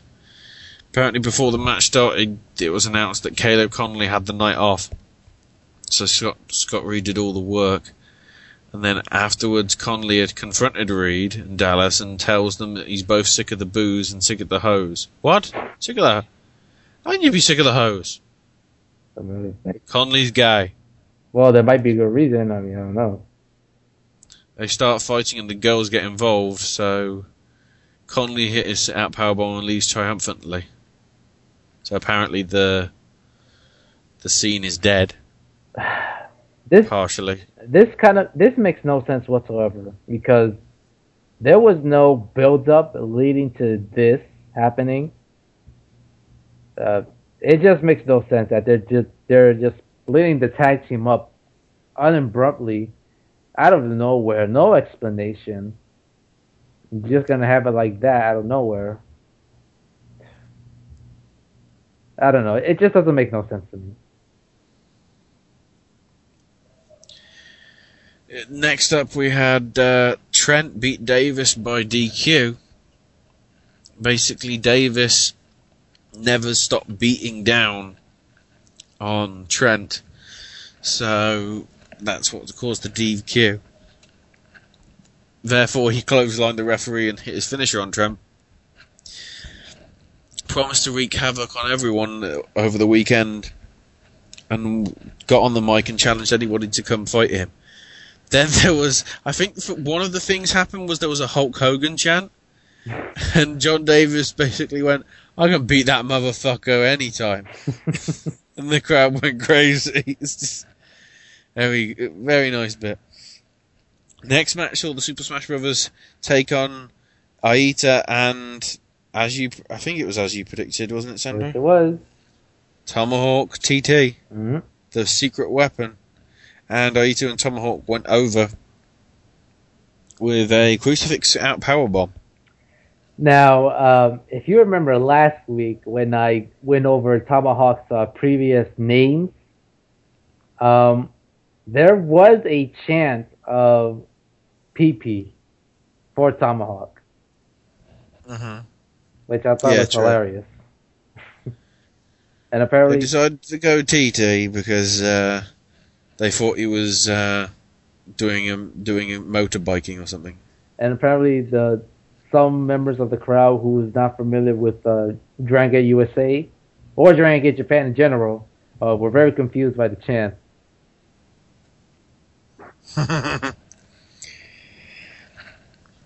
Next, we had Ricochet defeat Akira Tozawa with a 630 splash. Hmm.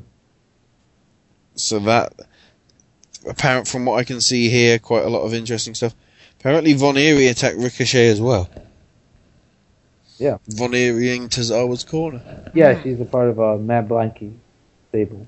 Ah, so yeah, yeah, yeah. Next up, the returning Uhaa Nation defeated Sami Callihan with a standing moonsault, followed by a standing shooting star press. So, God damn it, Uhaa. well, so much for Sami's winning streak. Yeah, funny you mentioned winning streaks, because next, Young Bucks beat CIMA and AR Fox Mm-hmm. to win the Open the United Gate titles with the more bang for your buck. So there was no kind of weird roll up. That's good. Especially from the Young Bucks, so. Yeah. And then, of course, after this, Ricochet came out to mock AR Fox and CIMA. hmm So yeah, they really are building Ricochet and AR Fox. Next up, though, there was the main event with Johnny Gargano taking and successfully defending his title, the Open the Freedom Gate title, against Shingo with a Gargano escape.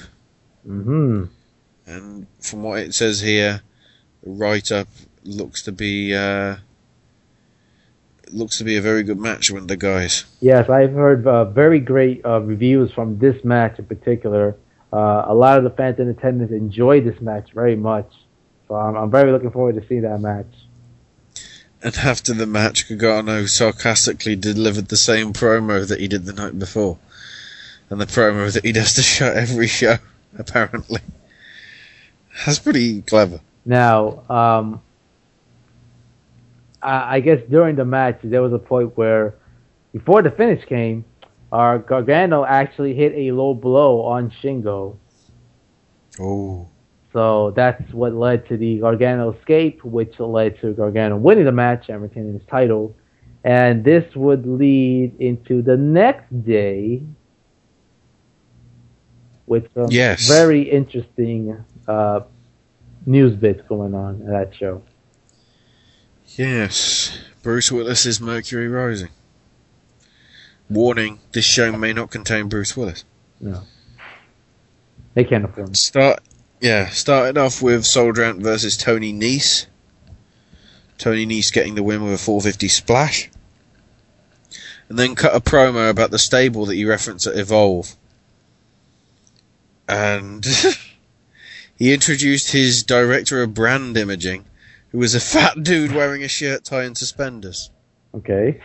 who laid out Fire Ant and hit him with a splash of sorts from a top rope. So apparently Tony Nese has now found, um, oh, who was bloody Chris Jericho's manager in Oh, uh, from WCW. WCW. Oh, um, Ralphus. Yeah. it's him. Uh, Tony Nese is the Chris Jericho from Dragon Gate USA. oh my god. Whether that means he becomes undisputed champion and then has to wrestle Fandango in 10 years' time, I don't know. Hmm. Next up, Eric Canahan and Sami Callihan versus the Super Smash Brothers. Oh, you missed one match. Oh, sh- yeah, sorry. I'm getting tired. I've, I, I got up early today. I'm running, I'm running on fumes. I need five hour energy. Oh wait, I used all that up having to watch the bloody WrestleCon live tweets and everything. Oh. Yeah, Scott Reed versus Caleb Konley in the grudge match. Scott Reed getting the win. Again, shenanigans involved with uh, the rest of the scene. Trina, how you know Trina with the ref, uh, Larry Dallas running in with a chair, and then Reed hit Konley with the smash mouth on the chair to get the pinfall. Yeah, And and the crowd was really, "Ugh." yeah, and you know, like I said, there's no build up for this match. Just happening unexpected. So Uh-huh. you couldn't expect the fans to get behind this match or even interested in the match itself. But yeah, next up, Eric Callihan and Sami Callihan versus Eric Cannon and Sami Callihan. Sorry, taking on Super Smash Brothers, which was a good match, but ha- had an unfortunate finish. Player Uno fell over, setting up Callihan for the fatality. From what it sounds like, he hurt his leg. Uh, that's not good. Yeah. Not a So Dos improvised and hit a splash instead for the win. So Super Smash Brothers do go over. Yeah, not Player a Uno hurt again. yeah, not a good year for player Uno. I mean, in January he injured his, you know, his shoulder at the BDT four show, and now this is happening. So, uh, hopefully he gets better. Next we had Chucky T versus Brian Kendrick, which saw Brian Kendrick get the win against Chuck Taylor. Taylor tried slice bread number two, but Kendrick blocks it and hit slice bread number two himself. And interestingly, Kendrick as he Kendrick was the baby face, but every time he attacked the swamp monster or one of the other cohorts that Chuck Taylor had, the crowd booed Kendrick.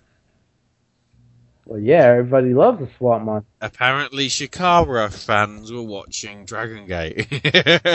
Come on now, everybody likes the Swamp Monster. yes. All hail the almighty swamp monster. the last time I saw him, he got taken in the back of a bloody police car. Although, weirdly, the police car had a Chikara sticker on the door, but anyway. I didn't know Chikara was sponsored by the uh, local police in uh, Pennsylvania. Next, we had the High Flyers Fray Ladders Illegal match, which apparently it was under elimination rules, which wasn't clear in the actual title, but it was Matt Jackson, Nick Jackson, AR Fox, Samurai Del Sol, Uhaa Nation, Christina Von Eerie, and Facade. Fox and Del Sol started, followed by Matt Jackson, Von Eerie, Nick Jackson, which then saw uh, Von Eerie eliminated first by double team super kicks from the Young Bucks. Then Uhaa Nation and Facade joined. So Christina Von Eerie didn't get even to interact with a ladder. God damn it. I think that's a good thing. Fox pinned Del Sol after the Lo Mein Pain. Then uh, Fox managed to hit a me- meteor on Facade to eliminate him.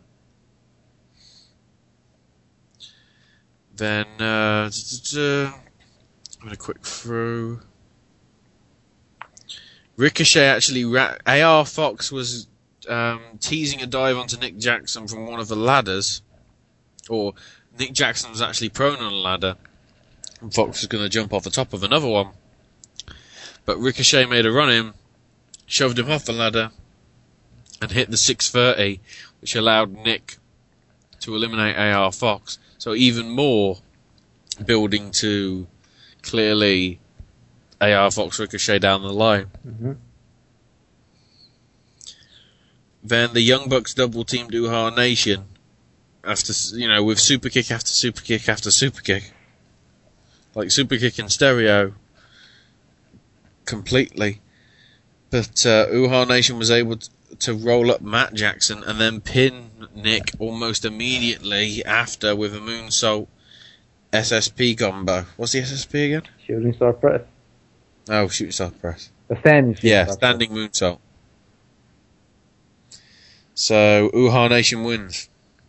Yeah, and, Next. and uh, kind of a somewhat of a better way for your newly crowned, you know, United Gate Tag Champs to lose in the match. I was kind of surprised there, Mm. but I guess they wanted to push Uhaa Nation, which uh, uh, I guess they they see a future for him.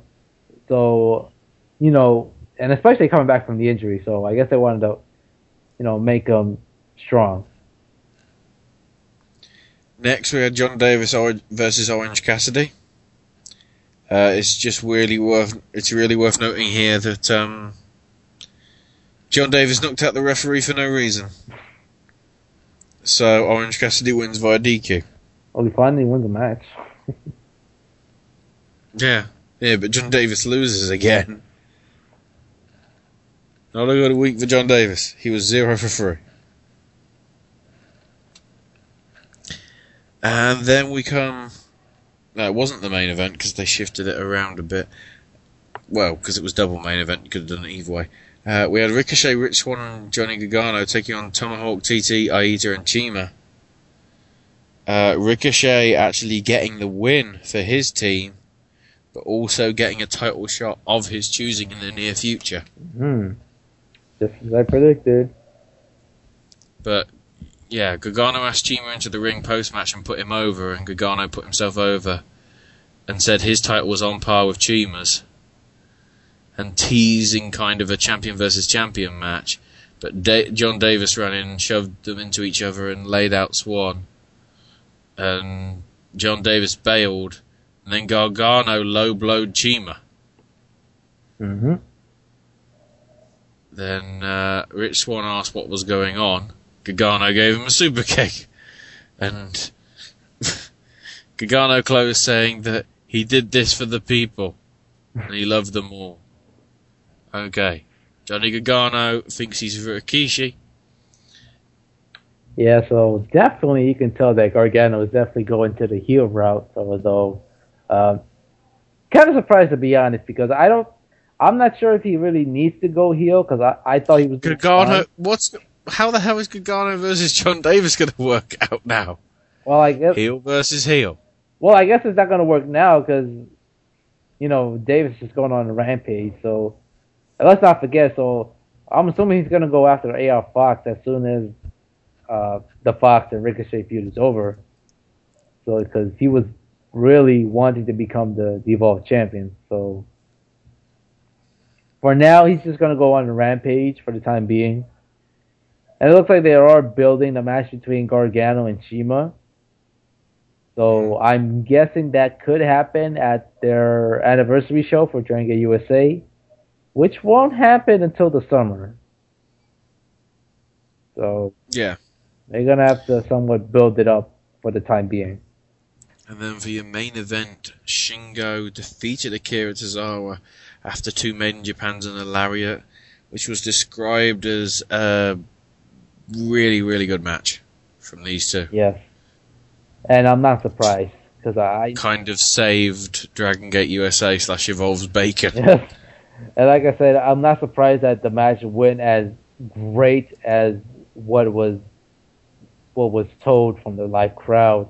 Uh, I this was probably a smart way to end the show because you wanted to have the the show end on a good note. And you know what? Uh, it should be worth mentioning that by this point, uh, some of the crowd were leaving because they were heading for WrestleMania. So Yeah, because it was so late. Yes. So, despite that half the crowd left, uh, the crowd that was there, they still enjoyed the match and were very happy with the way the show ended. And like you said, this definitely this match saved uh, from what they had gone through since Friday. Although, you know, some of the some of the fans were still complaining about it. Uh, Dragon USA had very great reviews from both shows, and you know that's good to hear, despite what had happened over the weekend. And uh, Yeah. I'm very interested to see where they're going as far as the storyline goes. You know, with Gargano, and you know, we got Jon Davis going on, and now you're having the AR Fox and Ricochet feud that's starting to build. Uh, very intriguing to see where they're going from here. Yeah, certainly looks like a good set of shows, though. Definitely that they've had in general. Mhm. So now uh, we're going to take our final break, and when we come back, we got some picks that are for AAW. We'll talk Shimmer, including a bit of news, and we'll also have got CZW uh, best of the best picks. And then also my thoughts, well, my review and Sandro's thoughts, should I say, on Ring of Honor's Supercard of Honor. And also, not all, but some, some of the big events that have happened from the TV tapings from Ring of Honor, which will have spoilers, but don't worry, we'll flag it up at the appropriate time. So, as I'm weirdly looking at Scarlet Bordeaux's butt, Woo! goddamn AAW's posters are bloody brilliant. We'll see you in a few minutes.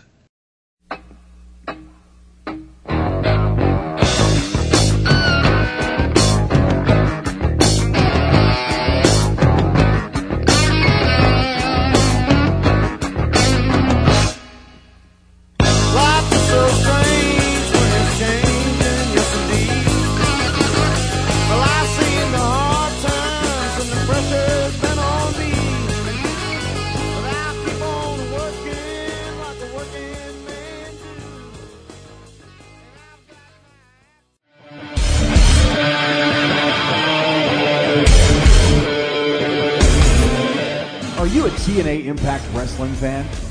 Are you looking for a show that talks about TNA Wrestling? Then tune in to TNA Chat Live every Thursday night, starting at 10:30 p.m. Eastern on the SNS Radio Network, with the Bronx Father Tony J. Mirabella as he reviews the latest episode of Impact Wrestling and takes your phone calls to get your thoughts on the state of TNA Wrestling. Are you ready to cross that line? on the SNS Radio Network. And if you don't like that, sorry about your damn luck. Every Thursday, the SNS Radio Network gets in the ring and starts running the ropes. When I, wa- I okay, I, I caught SmackDown again. I caught Bet. She- I skipped Sheffield's gimmick, and I couldn't help but to think that his new gimmick sounds like an Arby's uh, roast beef sandwich. Join Brian Maverick Bertrand and Chris Kelly from HeadlocksandHeadlines.com as they talk about every random thing going on within the WWE, TNA, Ring of Honor, and the NorCal independent scene. Running the Ropes also features interviews with stars from the past, It's me, it's me, it's the D-O double G, the road dog Jesse James. present, What's going on? This is Kazarian. And this is the fallen angel Christopher Daniels. and future, Hey guys, it's Dream Rima Fatih. and so much more. So join the guys every week on Running the Ropes right here on the SNS Radio Network.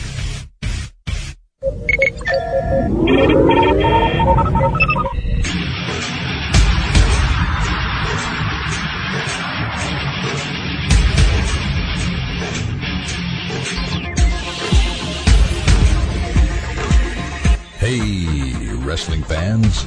Do you want a break from the day-to-day ins and outs of the WWE, TNA, and Ring of Honor? Do you like talk radio that pulls no punches? And do you like your sci-fi and fantasy? Well, tune in to the Elite Force podcast each and every midweek with Chuck W. and each weekend with William Walkie Walker and Mindwipe. exclusively on the SNS Radio Network and the Chris Jones Gaming Network. Yeah.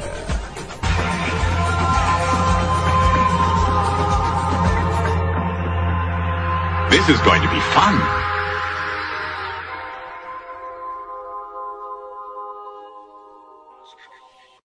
JJ6A. His charm is so contagious, vaccines have been created for it. Years ago, he built a city out of blocks. Today, over 600,000 people live and work there. He is the only man to ever ace a Rorschach test. Every time he goes for a swim, dolphins appear. Alien abductors have asked him to probe them. If he were to give you directions, you'd never get lost, and you'd arrive at least five minutes early. His legend precedes him, the way lightning precedes thunder. He is JJ6A. the most interesting man in the world. He has amassed an incredibly large DVD library, and it is said that he never once alphabetized it. If he were to mail a letter without postage, it would still get there.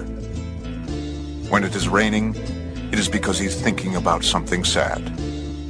The pheromones he secretes have been known to affect people miles away in a slight but measurable way. He once punched a magician. That's right, you heard me. His blood smells like cologne. His hands feel like rich brown suede. JJ6A. He is the most interesting man in the world. I don't always drink beer, but when I do, I listen to Wrestling News Live. Stay thirsty, my friends. Stay thirsty.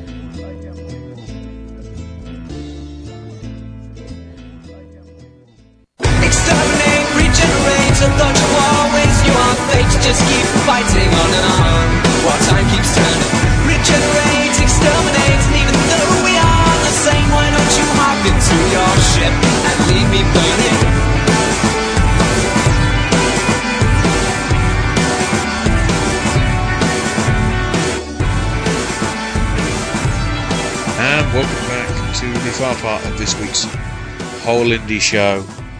Warning may not contain Fandango with Ashley and Sandra. It does contain them, definitely, because we've been on for the past two hours or so. Yep. Uh, breaking news we have had an email during the duration of this show. Yet another live email, and yet again it's from L Train. I keep telling you people, send in live emails and we can treat this that show like it's Fox News or something. even though, even though what we're actually pro- reporting is two days late from when we've actually read the breaking email. So in essence, this is exactly like Fox News. Uh, L Train says, Hey guys, uh, I wanted to pass along some info for a show that's happening in Santa Ana, California this Saturday called the Pro Wrestling Flashback Tribute Show featuring several amazingly talented indie stars down here paying tribute to the greats of wrestling past. There's also uh, there's also a chance to pay tribute to a late wrestler who is well known for his gimmick of Mr. 80s Dynamite D. Uh, he encourages everyone who can in the area to check out the show.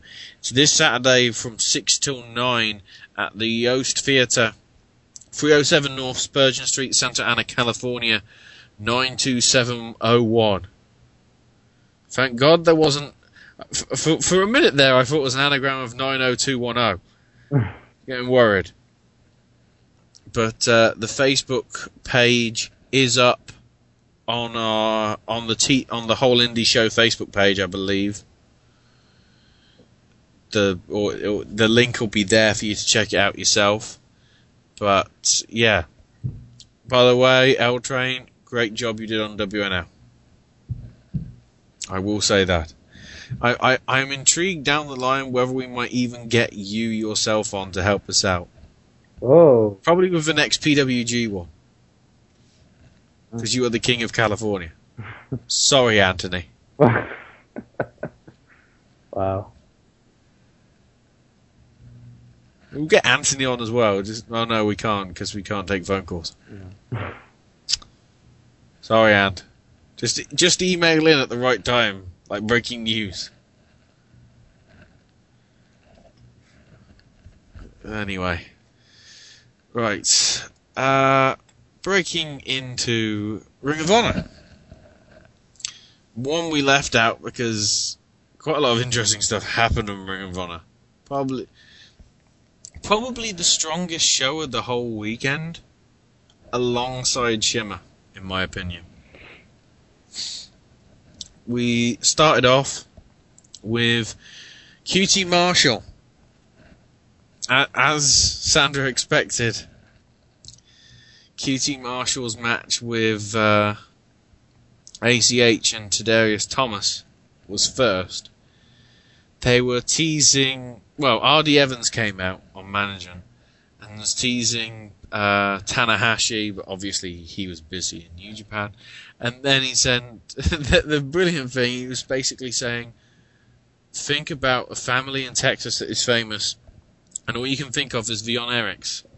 Ladies and gentlemen, Lacey Von Erich wanted to be QT Marshall's partner, but I turned it down. And then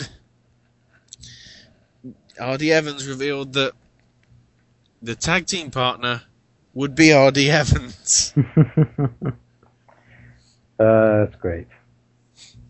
and uh, yeah, Tadarius Thomas and ACH won the match. Uh, Evans got sent to the outside, and ACH hit his uh, Big Bang attack for the win. And there was an homage to Trunks and Vegeta from Dragon Ball Z. What?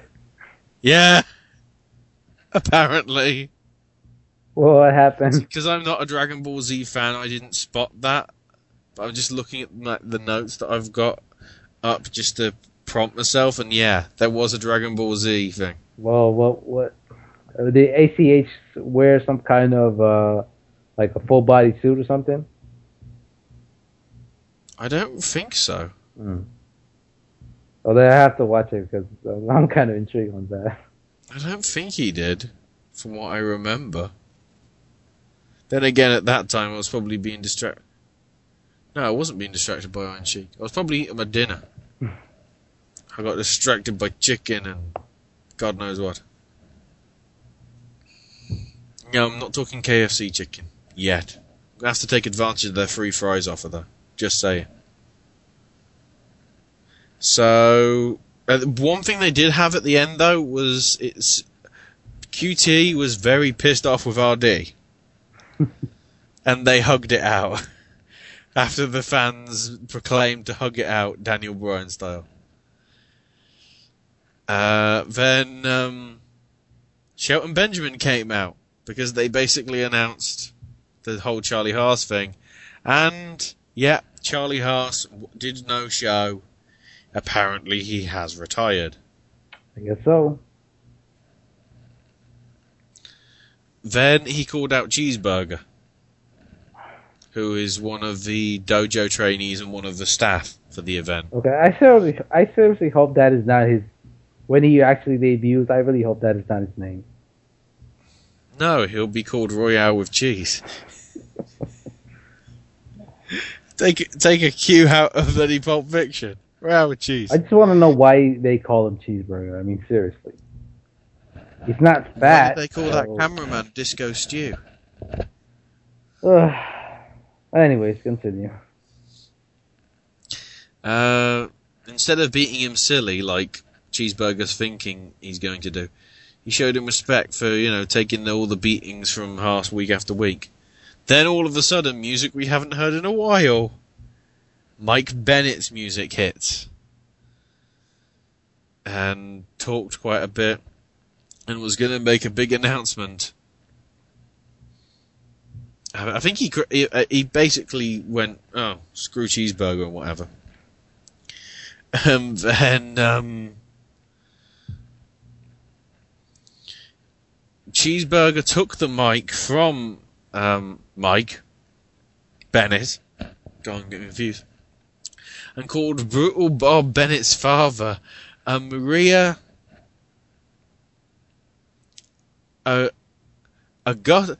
I th- it was from the notes here say gutter slut, but I think it was like put you know stupid pussy gutty slut or something, something like that.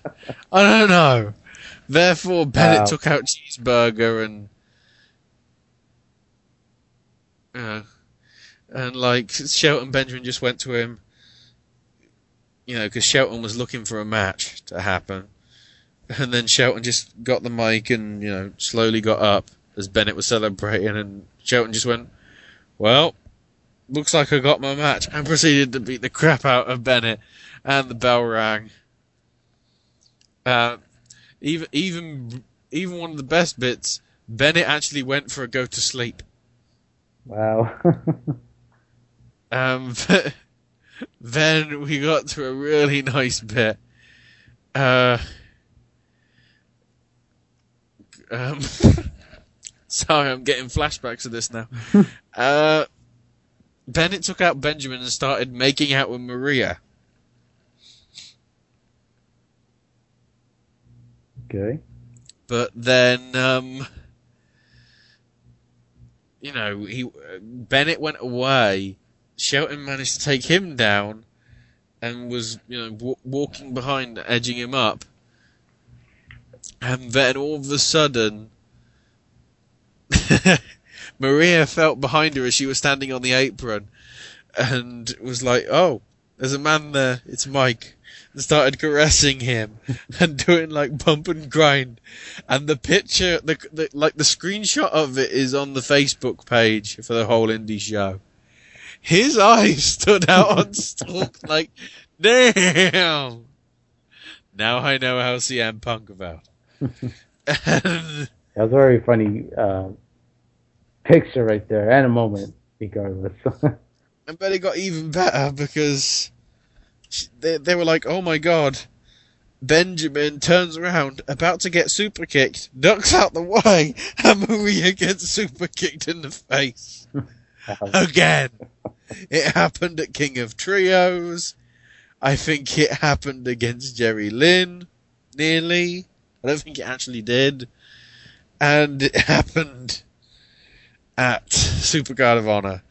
But thanks to Brutal Bob coming out of nowhere with some interference, Mike Bennett with the tights got a roll up win.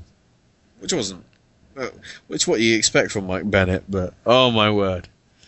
That bit with the like the Maria on the apron really makes you wonder why the hell she was let go of WWE. Then again, CM Punk upgraded to Lita, so well done, well done, Punk. Next up, probably match of WrestleCon. Michael Elgin versus Jay Lethal, where Elgin won via a Super Elgin bomb, followed by a second Elgin bomb. I've heard this match was crazy. This was this was basically Rock Cena. They were doing every single move that you could think of in their arsenal, including their finishes quite a lot of times. But it just, I think it went on for about 20, 25 minutes, but oh my god. I, I think, honestly, Elgin had another five star match at WrestleMania weekend. Damn it. It was a brilliant match. After seeing it, it was like, I don't care which, which either guy wins. To be honest. But, uh, yeah. But apparently he is number one contender, but something might or might not have happened to that, but we'll get to that. After this happened, Scum actually attacked both guys after the match. they were about to shake hands, and Scum was just like, nope, and boom. You know, what's his name? Dean Ambrose style, nope. Then we had Scum versus Team Ring of Honor, which got a little crazy at the end because um, what, Corino was on commentary for this, and took out Caleb Seltzer and knocked him unconscious, apparently. But uh, yeah, Compton spat into Mondo's eye, and uh, Rhino hit Caprice Kong with a gore for the win eventually. And then at the end, Corino said the fans were cheering for the wrong team. But it, it really seemed a bit of a clusterfuck, to be quite honest. and then it's the intermission where they show a huge promo of how Jay Briscoe has never won the Ring of Honor World title. Kind of foreboding what may or may not happen down the line. Next up was Karl Anderson, Karl Machine Gun Anderson, should I say, defeating Roderick Strong with the Ace Crusher.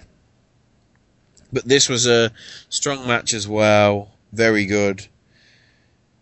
Ne- then we had Matt Taven versus Matt Hardy versus Adam Cole in the freeway elimination for the TV title. But Corino, Corino, before they started, gave Matt Hardy a long intro and called him the Jesus Christ of professional wrestling, having 300,000 Twitter followers. Okay. Well, so, something like that. But as somebody says, as as the as the recapper says here, on the notes that I've got, if Matt's the Jesus Christ of wrestling and Jeff Hardy was at one point the Antichrist, I bet the family dinners were catastrophic. but this, um, the the point in the match where this just got absolutely epic. Scarlett Bordeaux. That that oh my word. the only problem is she can she's like Maria. She can wrestle. But why I don't at the minute I don't want to see her wrestle. I just want to see her take her pants off. because what she did is because of basically from the after the intermission from the Strong Anderson match, Nigel McGuinness was on commentary for the second half of the event. And Scarlett Bordeaux went to Nigel McGuinness, sat on his lap, and started stripping. and there were plenty of shots on the camera, and if you look on bloody, I'm gonna have to get some sort of. Uh, Sandra, you might be able to find it as well. There's about 15 different shots of Nigel McGuinness looking straight down to camera with Scarlett Bordeaux stripping down to basically bra and panties. Where he's just looking at the camera like, I don't know whether to laugh or fucking cry or fucking go ballistic or just go hubba hubba. Yes, I have seen a few of those pictures circulating throughout the interwebs. Nigel is a lucky guy, can I just say. The brilliant thing is somebody apparently in his head, somebody in his headphones told Kevin Kelly to call the match, to which he went, "There's a match." Oh yeah, sorry, I was a bit distracted by what was happening next to me. um, but yeah, the, I think yeah the what happened was Corino kept trying to get involved, and Hardy hit a twist of fate. But then Truth Martini basically yanked. Actually, I'd be better be careful. Pulled Corino off the apron where he was stood. No porno connotations there, I think. But uh, Cole came back and did a low blow into a small package while the referee was distracted with the hoopla that was going on outside. So Hardy was eliminated first. Crowd went absolutely batshit crazy. I think they're not Hardy fans. But uh, then, distracted by Corino throwing a fit, the referee turned back in time to see Taven hit his DDT on Cole for the win. So it was a bit of a rush ending, but hey, I don't care. Scarlett Bordeaux was near naked. And I'm looking at the AAW poster again and I'm being distracted again, god damn it. Well, she's a hot Uh, chick, so, you know, I don't blame you. I'm now going to watch Throwdown Lowdown on loop. God damn it, Chikara. Where else does she wrestle? Uh, as far as I know, I think that's about. Beyond wrestling? I'm not sure to be honest. I'm trying to work out where else um, Shane Hollister wrestles. She might show up at uh, Best of the Best this weekend. Can she? Uh, Friday. Oh, if she does. Yeah, but then she might get injured. I don't want that to happen. Uh, Anyway, next up we had a, a brilliant tag team match with Red Dragon successfully defending against the American Wolves. Really, really good. A, a lot of near falls here again, kind of similar to the um, the Elgin Lethal match. uh. Probably contender for tag team match of the year. Now, Down. now was this match better than the one from uh, Final Battle? Oh, he's he. I'd say yes. Because obviously, then you weren't sure whether American Dragon, American American Dragons, Amal- the American Wolves were going to be a proper team. Right. This time, you knew they were a proper team. And as ever, Red Dragon do the heelish way, and Fish managed to push Davey over, and O'Reilly rolled him up with the tights to get a, a, a dirty pinfall. But it was such a brilliant match. And next up, we had Steen versus Briscoe for the Ring of Honor World Title.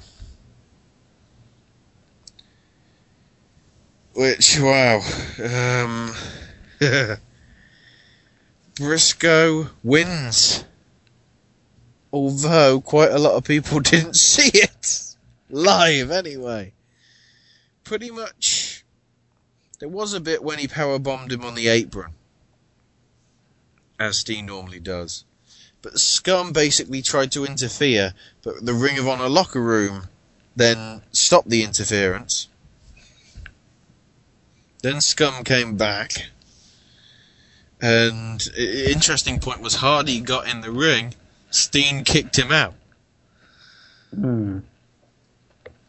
making the crowd go absolutely crazy, obviously. And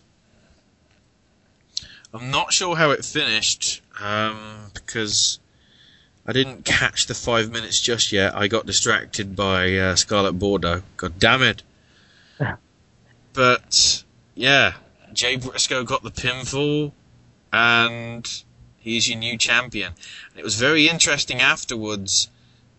Kevin Steen tweeting, you know, he was the better man, and I'm so pleased to t- let the belt go to him because he's been with the company since day one. He's deserving of it. Until then, though, hashtag on to the next chapter. So we can now confirm that Kevin Steen will be joining us now every week for the open book. No, I'm just kidding. But yeah, if Steen is going anywhere, that would be a surprise. But yeah, Briscoe is your new champion, Yeah. which Very, very. I guess we surprising. should have seen coming. But I was surprised that it's happened. as I said, uh, I really wasn't expecting this, but it is something different, and um, I'm kind of wondering if they're going to start to restart the feud between him and Mark uh, for the title, because I think they might do that down the line. Mm-hmm. But as of now, well, we know he's not. He's going to defend the title against uh, Adam Cole at the Border Wars pay per view next month. Yeah. Yeah, do you want to bring some of that up? The uh, stuff that got revealed from the TV tapings. Uh, just give me one quick second because. Certainly, one thing we can bring up is the fact. Okay, right. Spoilers. This is stuff for TV tapings. If you care about the TV tapings. Firstly, Steen's been kicked out of Scum.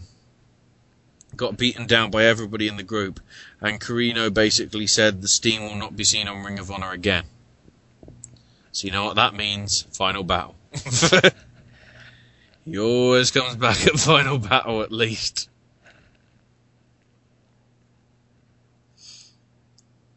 The most worrying thing is though, Elgin and Lethal's number one contendership, which they fought for, is now back on the line in a tag team match. I think it's. Is it? I think it's Hardy and Corino, isn't it? Taking on the tag team of Lethal and. Lethal and Elgin.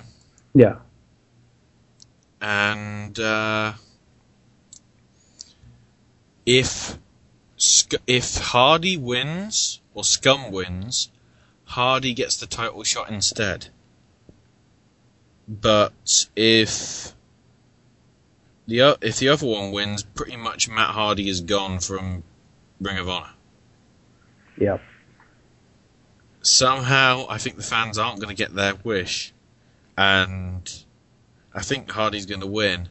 And best in the world, hostage crisis, or whatever they're going to call it this time, like last year, is going to be the start of everything.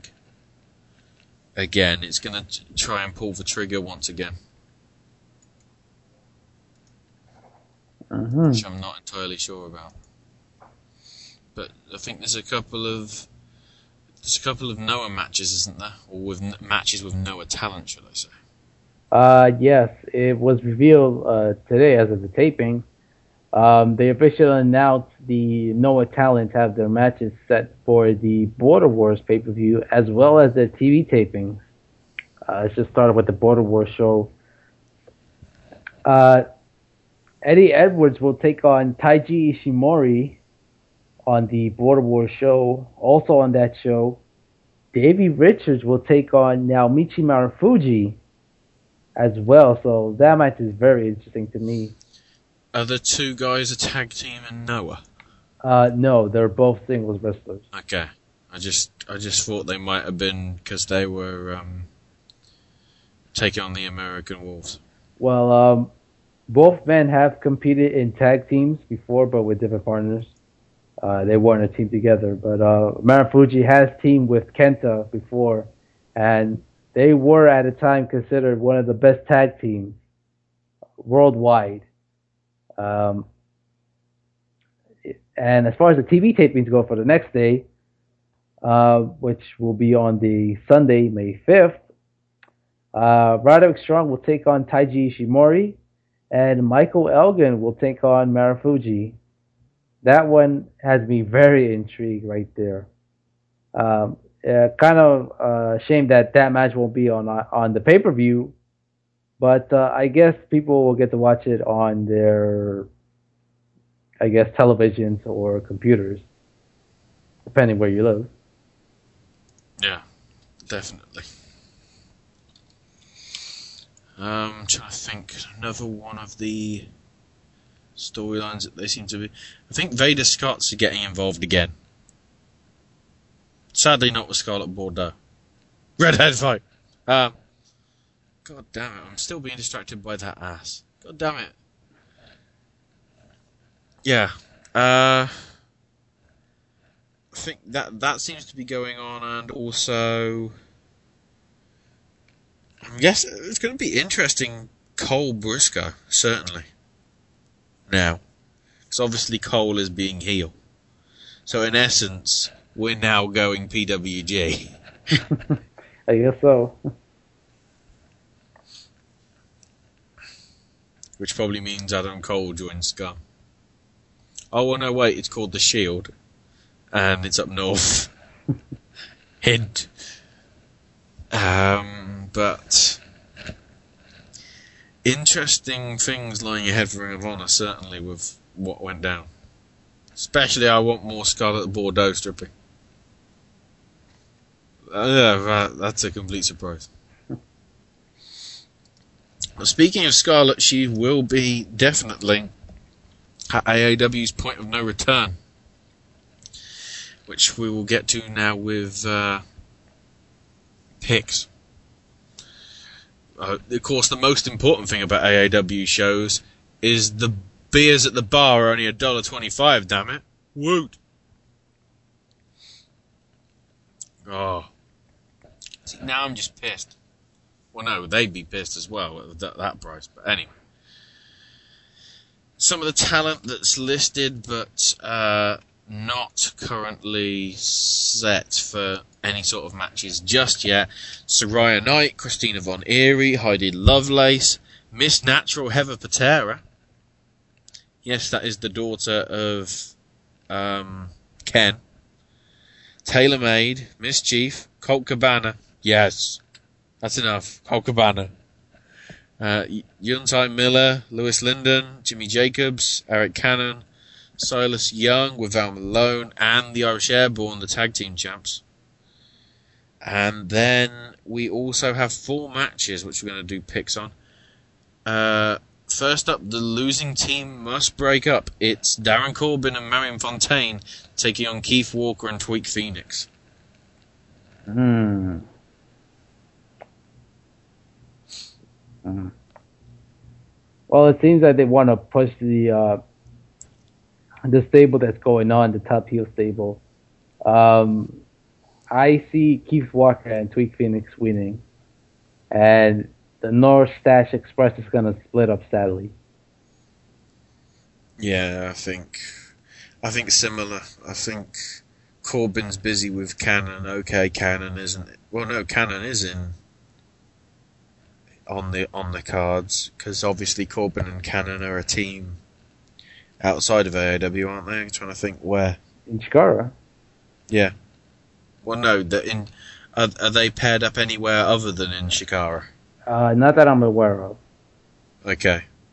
So I'm just wondering whether that could actually be the new tag team that Corbin stays in and sticks in. So, yeah, I see that. I see Walker and Phoenix going over. Next up, the grudge match between Sami Callihan and Shane Hollister. Shane Hollister, sorry, accompanied by Marcus Crane and Scarlett Bordeaux. Hmm. Now, this match has been building up for quite a while. Uh, check our Facebook page. Uh, I have posted the recent AAW news update video, and there's been some, I guess, uh, hostility, uh, no pun intended, between Shane Hollister and uh, Scarlett. And at the last show, uh, which was the Epic 9th anniversary show, uh, during the match between Shane Hollister and Jimmy Jacobs, uh, Scarlett was involved in the match. Uh, there was a point where um, Jimmy Jacobs almost hit Scarlett, and uh, Hollister hit a uh, a reversal cradle, which and resulted ended uh, Scarlett getting hurt in the match. And uh, despite that, Hollister still got still won the match. And after the show, um, Hollister was uh, very upset and basically told Scarlett, "Hey, get my stuff. You know, get the car ready. Do what I say." And um, he was very he was so ticked off. But uh, after that, he he still has a grudge between uh, Sami Callihan, and I think uh, I think Hollister's gonna win.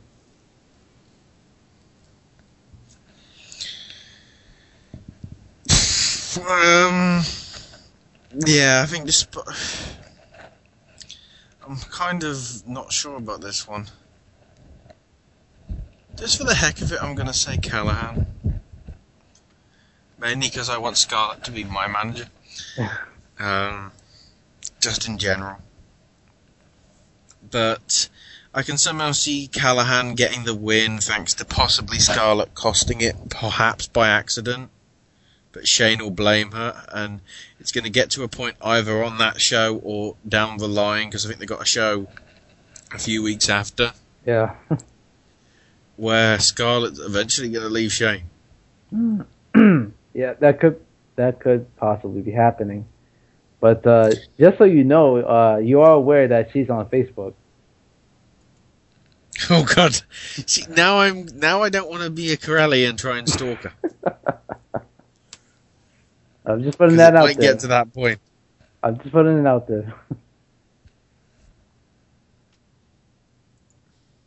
I, I, I am waiting until the time is right, and then I'm just gonna, you know, I'm not gonna be avidly following her tweets or whatever. I'll just be like, okay, there's something on my Facebook wall from her. As I trail through all the different things from everyone on my wall. But, uh, okay. Two more matches to pick on here for AAW. Uh, first up, the Heritage title on the line. ACH defending against Kyle O'Reilly. Hate to say it, it's like a broken record, but ACH wins for me. Yeah, ACH is gonna retain because well, he just got the title, and uh, I, I'm sure it's gonna be a good match. But um, I, I don't see him dropping the belt this soon. And finally, the AAW Heavyweight title. Elgin defending against Davey Richards. Hmm. As much as I fear that um, if Richards wins, he'll walk off with the belt and disappear.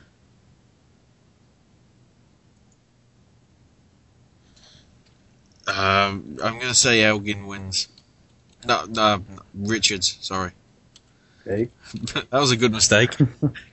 I was waiting for the other guy. I see Elgin retaining because if you remember, Shane Hollister has said that he does want a shot at Elgin. So I see that happening, and I think at the next show they might set up something between Elgin and Hollister. Yeah. Interesting setup there. Now, next we come to CZ Dub.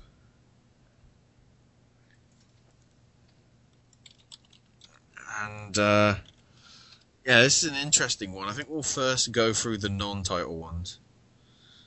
Or the, the non tournament one, should I say. Yes, and uh, first up, the. Oh, go ahead. I was about to say, by the way, this is the best of the best 12 show. Yes. That's the best 12. I, lost track because only last week they just had the WrestleCon random show. It's like next week they're going to have another show, and then next week another show. next week, just randomly, yeah, another show. So, firstly, it's an interesting one the strong style battle of DJ Hyde taking on Michael Dante. Mm, Somehow I'm thinking here Hyde wins. I'm gonna go with Michael Dante because I, uh, they're building this, uh, I guess, feud, and I think uh, this will continue. So I see Dante winning. Okay. Uh, then we've got one actually relating to DJ Hyde as well. The fans bring, I think it is anyway. Fans bring the weapons with Ron Mathis taking on the boss's pick. So I'm wondering who that could be.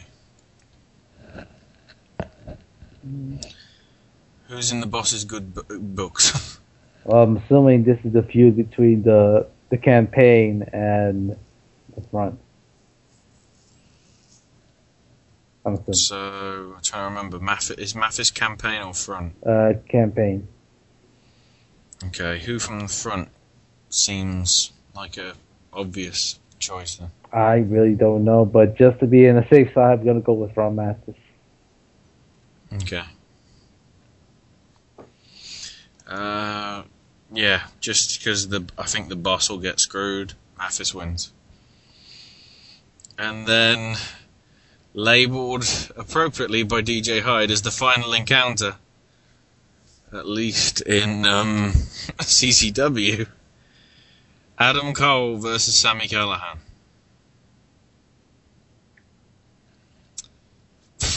Ah.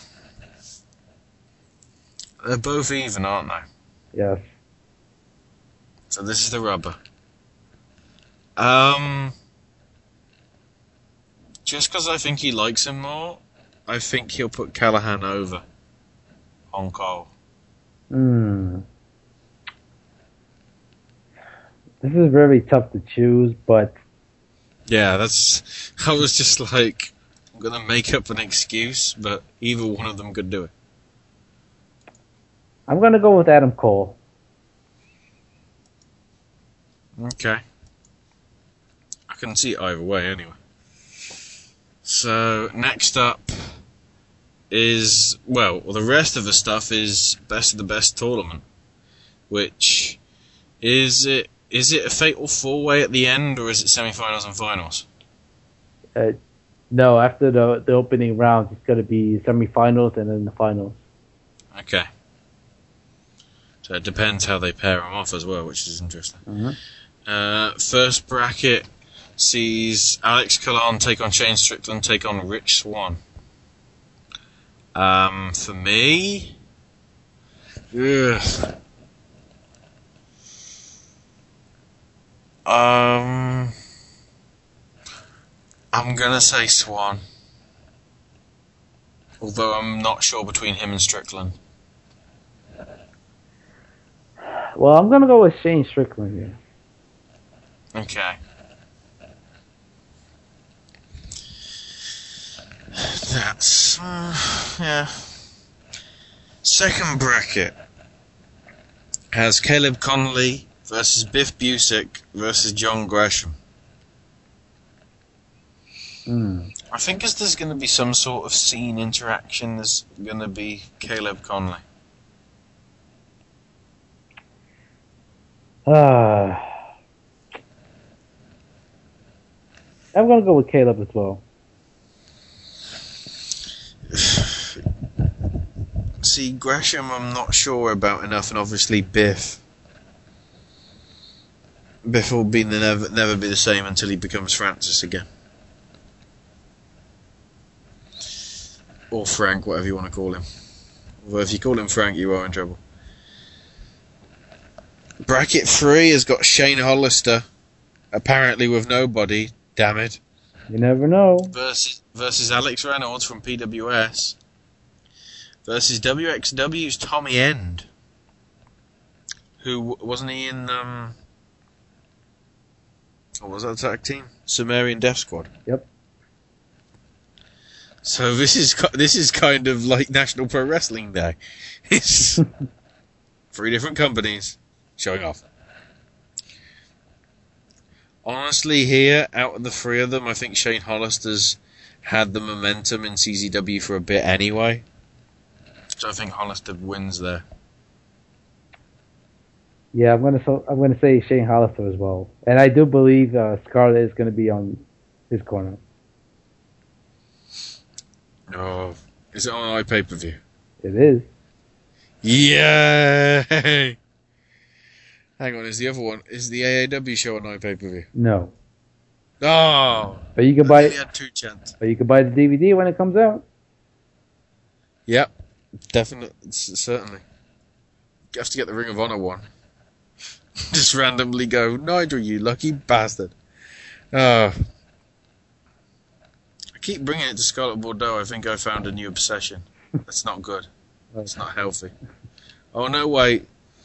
I think I, I, th- I think I've already got another one from Shimmer. We'll get to that in a minute, kids. Uh, bracket four. AR Fox versus Chiva Kid versus Uhaa Nation. Um, Oh my god. this is a. T- uh, I don't want to pick this one because any one of the three could go on.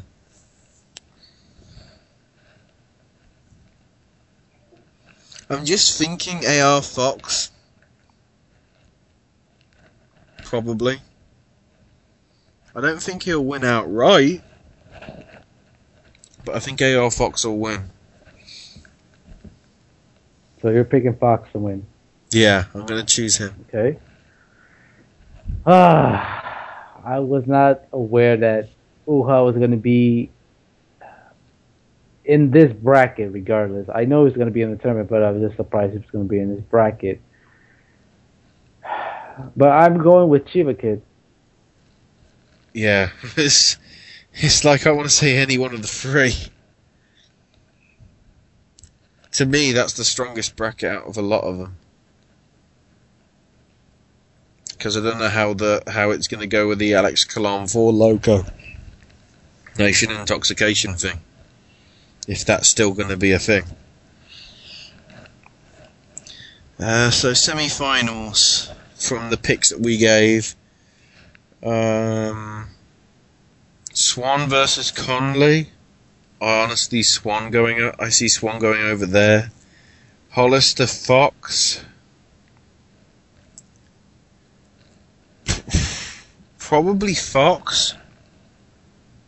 And then I think Rich Swann actually might get the win. Hmm, Because I don't think AR Fox needs it because he's already TV champion. that's true. Now, as far as I go, I picked uh, Strickland to take on Caleb Konley. I say Strickland's going to the finals. And then in the next semifinals, I have Shane Hollister against Chiva Kid. Uh, oh boy, this is really tough.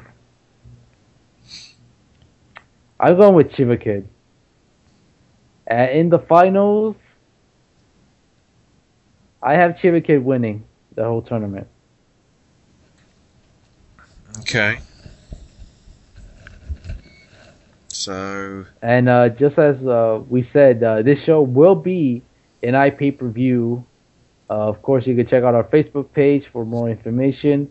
Uh, RF Video will be providing the stream, and the show will start at 7:30. Yeah, it won't be late. And the This venue's got internet. yeah, and the IP per view will cost you 15 bucks. And in, interesting to note, CZW's next event. I made a joke about it being uh, the next week. Turns out it's in two weeks.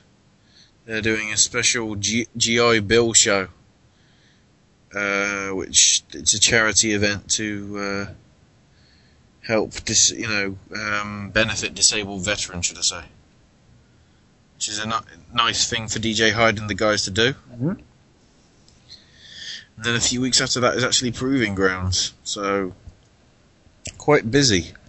Mhm. And of course, Proving Grounds is also seeing the. Um, it's going to be another deadly doubleheader with WSU, and WSU are doing the King and Queen of the Ring tournament.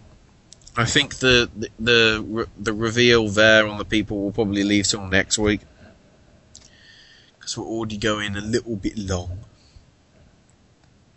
I think. I'm just having a look at the numbers. Yeah, it's shorter than the last couple of uh, segments, but I've got to do all my spiel at the end, so it probably means it will catch up. So, finally, we've got to come to Shimmer. Mhm.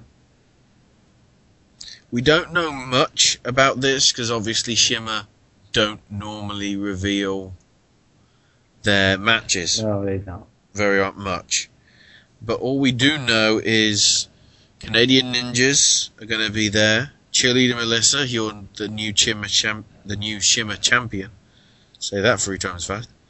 Ayako Hamada, Saraya Knight, MsChif, Serena Deeb, Athena, Madison's Eagle, Madison Eagle, sorry, uh, Kana, Kellie Skater, Tomoka Nakagawa, Mercedes Martinez, Rhia O'Reilly, Veda Scott and Shazza McKenzie, Jessica Havoc, Jessie McKay, Yu Yamagata, Christina Von Eerie, Maiden Sin, Taylor Maiden, Allysin Kay, Santana, Santana, Melanie Cruz, Miss Natural, Evie, Kimberly, and Mia Yim for the only for the Saturday no April thirteenth and fourteenth only for the Sunday show. Not the show on the uh, Saturday. But it's also worth noting that Regeneration X will be there as well. Leva Bates and Alison Danger, and we actually was- got some pretty sad news. Was it yesterday or yesterday as of taping or today as of taping? I believe it was on the Tuesday. Yes, Tuesday. Which is going to see that Alison Danger will be departing Shimmer, and I believe retiring prop from all wrestling as of the Shimmer tapings, 54 to 57. Now, is there a reason that she's retiring? Um, I don't know whether she's listed anything on her Twitter. I'll have a quick. I'll have a quick look if I can bring it up in time. But I don't think there was anything. I think she just wants to. Uh, I think she just wants to depart. I think. Mm. Well, this is uh, a very surprising news uh, coming out of nowhere. Um, I, I think she left her, her mark as far as the wrestling goes. You know, even though she hasn't made it to any of the big uh, two companies, you know, WWE or TNA, but uh, you know, she has made her several appearances in the independent companies. Uh, I do remember her seeing her in the, the early days of Ring of Honor. Uh, I think she was a part of a, uh, a comedy act, uh, I guess you could say. If you remember watching the early years of Ring of Honor, you know where I'm going with that. but uh, yeah, it's surprising news, and hopefully, you know, give her nothing but the best. Yeah, definitely, absolutely. Um, just trying to get the uh, the Shimmer Twitter up and see if I can get Alison Danger's Twitter up. Some sort of weird, confusing way that I just say Twitter all the time. Well, not all the time. That is a little crazy. Uh, let's have a quick look. Hopefully, I can get a. Uh, Alison Danger said, uh, "This is de- this is a tweet that's definitely come out from her. Uh, I'm overwhelmed by all the love that you're sending my way. Oh wow! Not only have we got breaking news, we've got breaking tweets. okay. From six minutes ago, as of recording, uh, I'm so far behind all the kind tweets I've received that I might just have to say thank you in a mass tweet. I think I'm going to have to tweet Alison Danger as soon as we finish recording. Um, Veda apparently uh, had a chat with her. So many feelings about the upcoming Shimmer weekend. Alison Danger may have to retire extra early from accumulated hug trauma. Alison replied, I will work on my hugging at the gym this week in an attempt to prepare for the. Hug apocalypse. um, ring ring bells, who I think they're one of the uh, women's wrestling things over here in the UK. Alison replies, "Thank you for guys for being British and always bringing me sweets and mags and Doctor Who stuff and press." Uh, just having a quick look. Yeah, Shimmer revealed that she's going to conclude her in, in-ring career at Shimmer for 54 to 57. And she just said, "I'm so yeah, so very overwhelmed by all the love you're sending my way. Thank you so much. I hope to see you all this weekend." So I don't know whether there's any actual reason, but yeah, well deserving. I'm just because she is one of the co-founders of Shimmer as well. Mm. Okay, yeah, I'm looking at the blog post. I'm actually getting stuff. Uh, much like Kuriha, where she's made the decision to hang up her boots as an active wrestler due to the years of physical wear and tear on the body, along with several nagging injuries. During her 13 years as a pro wrestler, she's travelled the world competing in rings throughout North America, Japan, Europe, and Africa. Her first high profile exposure was part of Ring of Honor, was involved in the very first segment of the very first Ring of Honor event. Yes, I remember. And was both a manager and a wrestler on the company. Yes, I remember that. Alongside women such as Lacey Daizee Haze and Sarah Del Rey. Who? Oh, wait. Uh, Danger was one of the featured female talents on the roster during their several years. With the launch of Shimmer in late 05, uh, she played a vital role behind the scenes. During the time since, uh, well, during behind the scenes as well as in the ring. Uh, during the time since, she's participated in some of Shimmer's most intense rivalries, including bouts against Rebecca Knox, variety of special stip matches against Cindy Rogers, and several wild brawls with her main adversary, Portia Perez. Over the last two years, she's mainly focused on tag team competition with Regeneration X partner Leva Bates. And this weekend, She'll compete for the final time inside the Shimmer ring before assuming a larger backstage role within the promotion going forward. So, yes, definitely wish her all the best this weekend.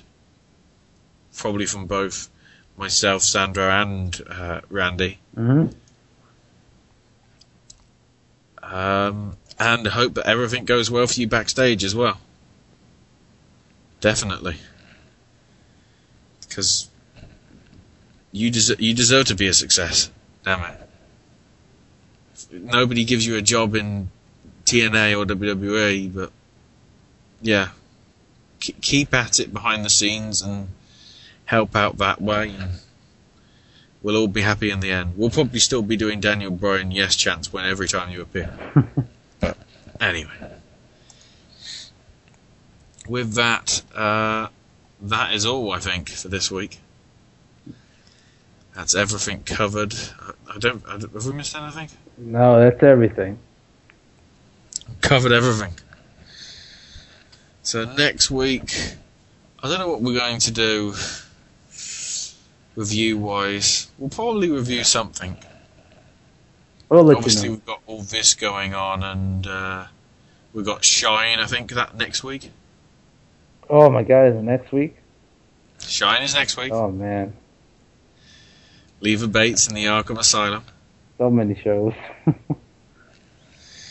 and um, I don't. I'm trying to work out when the next PWG show is. It's until May. I, I don't. I don't think AIW is till the end of the month. I think there's a show like on the 27th, if I'm not mistaken. Yeah, but that's that's towards the end of the month. That means it's going to be a slightly lighter week next week. Oh wait, no, it's Leva Bates. Leva Bates up there was nearly up there was Well, no, she is up there with Scarlett Bordeaux. Because my God, the, the the promos that she's doing with the whole Batman stuff, I am believing completely. I don't normally fall into the hype of believing the promos, but she and Kimberly are doing such a good job at it. Oh my God, I can't wait to talk about that next week. Speaking of next week, that is probably it for this week. Make sure you catch all the other shows here on the network. Tuesdays at 9 Eastern, you have Wrestling News Live with Trey, Bronx, and JJ returning from the honeymoon trip with Harmony. Can't wait for the stories from both of you. Although, hearing Bronx's story makes me kind of hope that your stories are still funny, but less weird than Bronx's. Well, I can never think of Cookie Monster in the same way, that's all I'm saying. well, I I kind of have a, I guess a quick story regarding that. Um, I guess I should mention it now. Uh, I I was supposed to meet uh, JJ and Harmony on their last day here in New York. Uh, however, um, there was some, um, I guess, failure to communication as far as uh, cell phones, and basically what happened, uh, I couldn't find them, and uh, there was no chance of us meeting. So, you know, uh, a bit disappointed, but uh, nobody was at fault. You know, um, I was trying to look for them. Uh, I know they were going through Central Park. Uh, they were going through uh, Rockefeller Center, and then they were going through Times Square. So I was pretty much running around the damn city looking for them, but uh, couldn't find them. But uh, Are you trying to say you? You- Are you trying to say you couldn't find them, so that's why you caused all the kerfuffle with the Cookie Monster? I haven't heard it yet. So, whatever it is, it, I'm pretty sure it's gonna be funny. He denies it. The rebuttal next week. uh, anyway, other shows on the network. Thursdays, you have Running the Ropes with Crowley and Mav at 4 Eastern. 10.30 Eastern after TNA Impact. Or Impact Wrestling, or whatever they're calling it these days. TNA Jet Live with Bronx. Open Book's currently on hiatus. Should be coming back April the 26th. Possibly with Iron Man. I don't know. Have to see when we get there. Uh, Sunday Night Showdown, obviously. Next one coming up will be Extreme Rules in mid to late May, I think. Mhm. Certainly over a month away, so don't worry about it just yet. But I will say, sounds like the SNS guys had fun. Obviously, due to the technical difficulties, it couldn't. Uh, it couldn't happen, but I, I I hope the guys had fun hanging out. Certainly sounded like it. So uh, at least I'm pleased for that. Okay, we'll never get to hear it due to everything, but important thing is we were all there in chat. We experienced it together. It's a shame it didn't happen the next night with done done. Oh, okay. I can only go. I can only do those two notes. I can't do any further. Damn it! I limit myself to two notes an hour. It's like hyperventilation or something. Otherwise, then I have to keep looking at pictures of Scarlet Bordeaux and Leva Bates. Oh boy. I'm determined to see what the Jay and Silent Bob cosplay is now. uh, podcast wise, you've got Elite Force Podcast, the midweek edition with Chuck W, and the weekend edition with Walkie and Mindwipe. Uh, you've got the Hardway WrestleMania special, which I think was supposed to be up but hasn't gone just yet. But check that out and see what it's like in hindsight. Uh, then we've also got. trying to think off the top of my head. We've got Bill on the Bell, Sean Beckerman. As well, and I, th- I think the only other one is us. That's it. I lose track of everything that happens here. We need to have that liner probably. We need to probably just insert that liner that says all the shows. That's probably going to be easier. We might have to introduce that in over the next few weeks just to ease my ease my brain just for a bit. But with that, um, Sandra, any last things to say before we head off this week? Well, you know what? Um, as far as the upcoming shows and future shows, don't be surprised if we start hearing that famous um, theme in the indies now. Don't be surprised. oh God! See, for a minute I was thinking the Olay one, but then I No, no, no, realised. no. The one that got famous on Monday. and the one that's heading up the UK iTunes charts on Wednesday. Apparently so. It could happen. Although apparently, apparently we've got enough problems with uh, another song entering the chart, considering the. Yeah, I'll quickly do it here because I don't get a chance to do it on the open book this week. Apparently, Judy Garland singing "Ding Dong, the Witch is Dead" is possibly going to be in the charts as a tribute or a tribute in inverted commas to the death of Margaret Thatcher. Britain's mm. first female prime minister.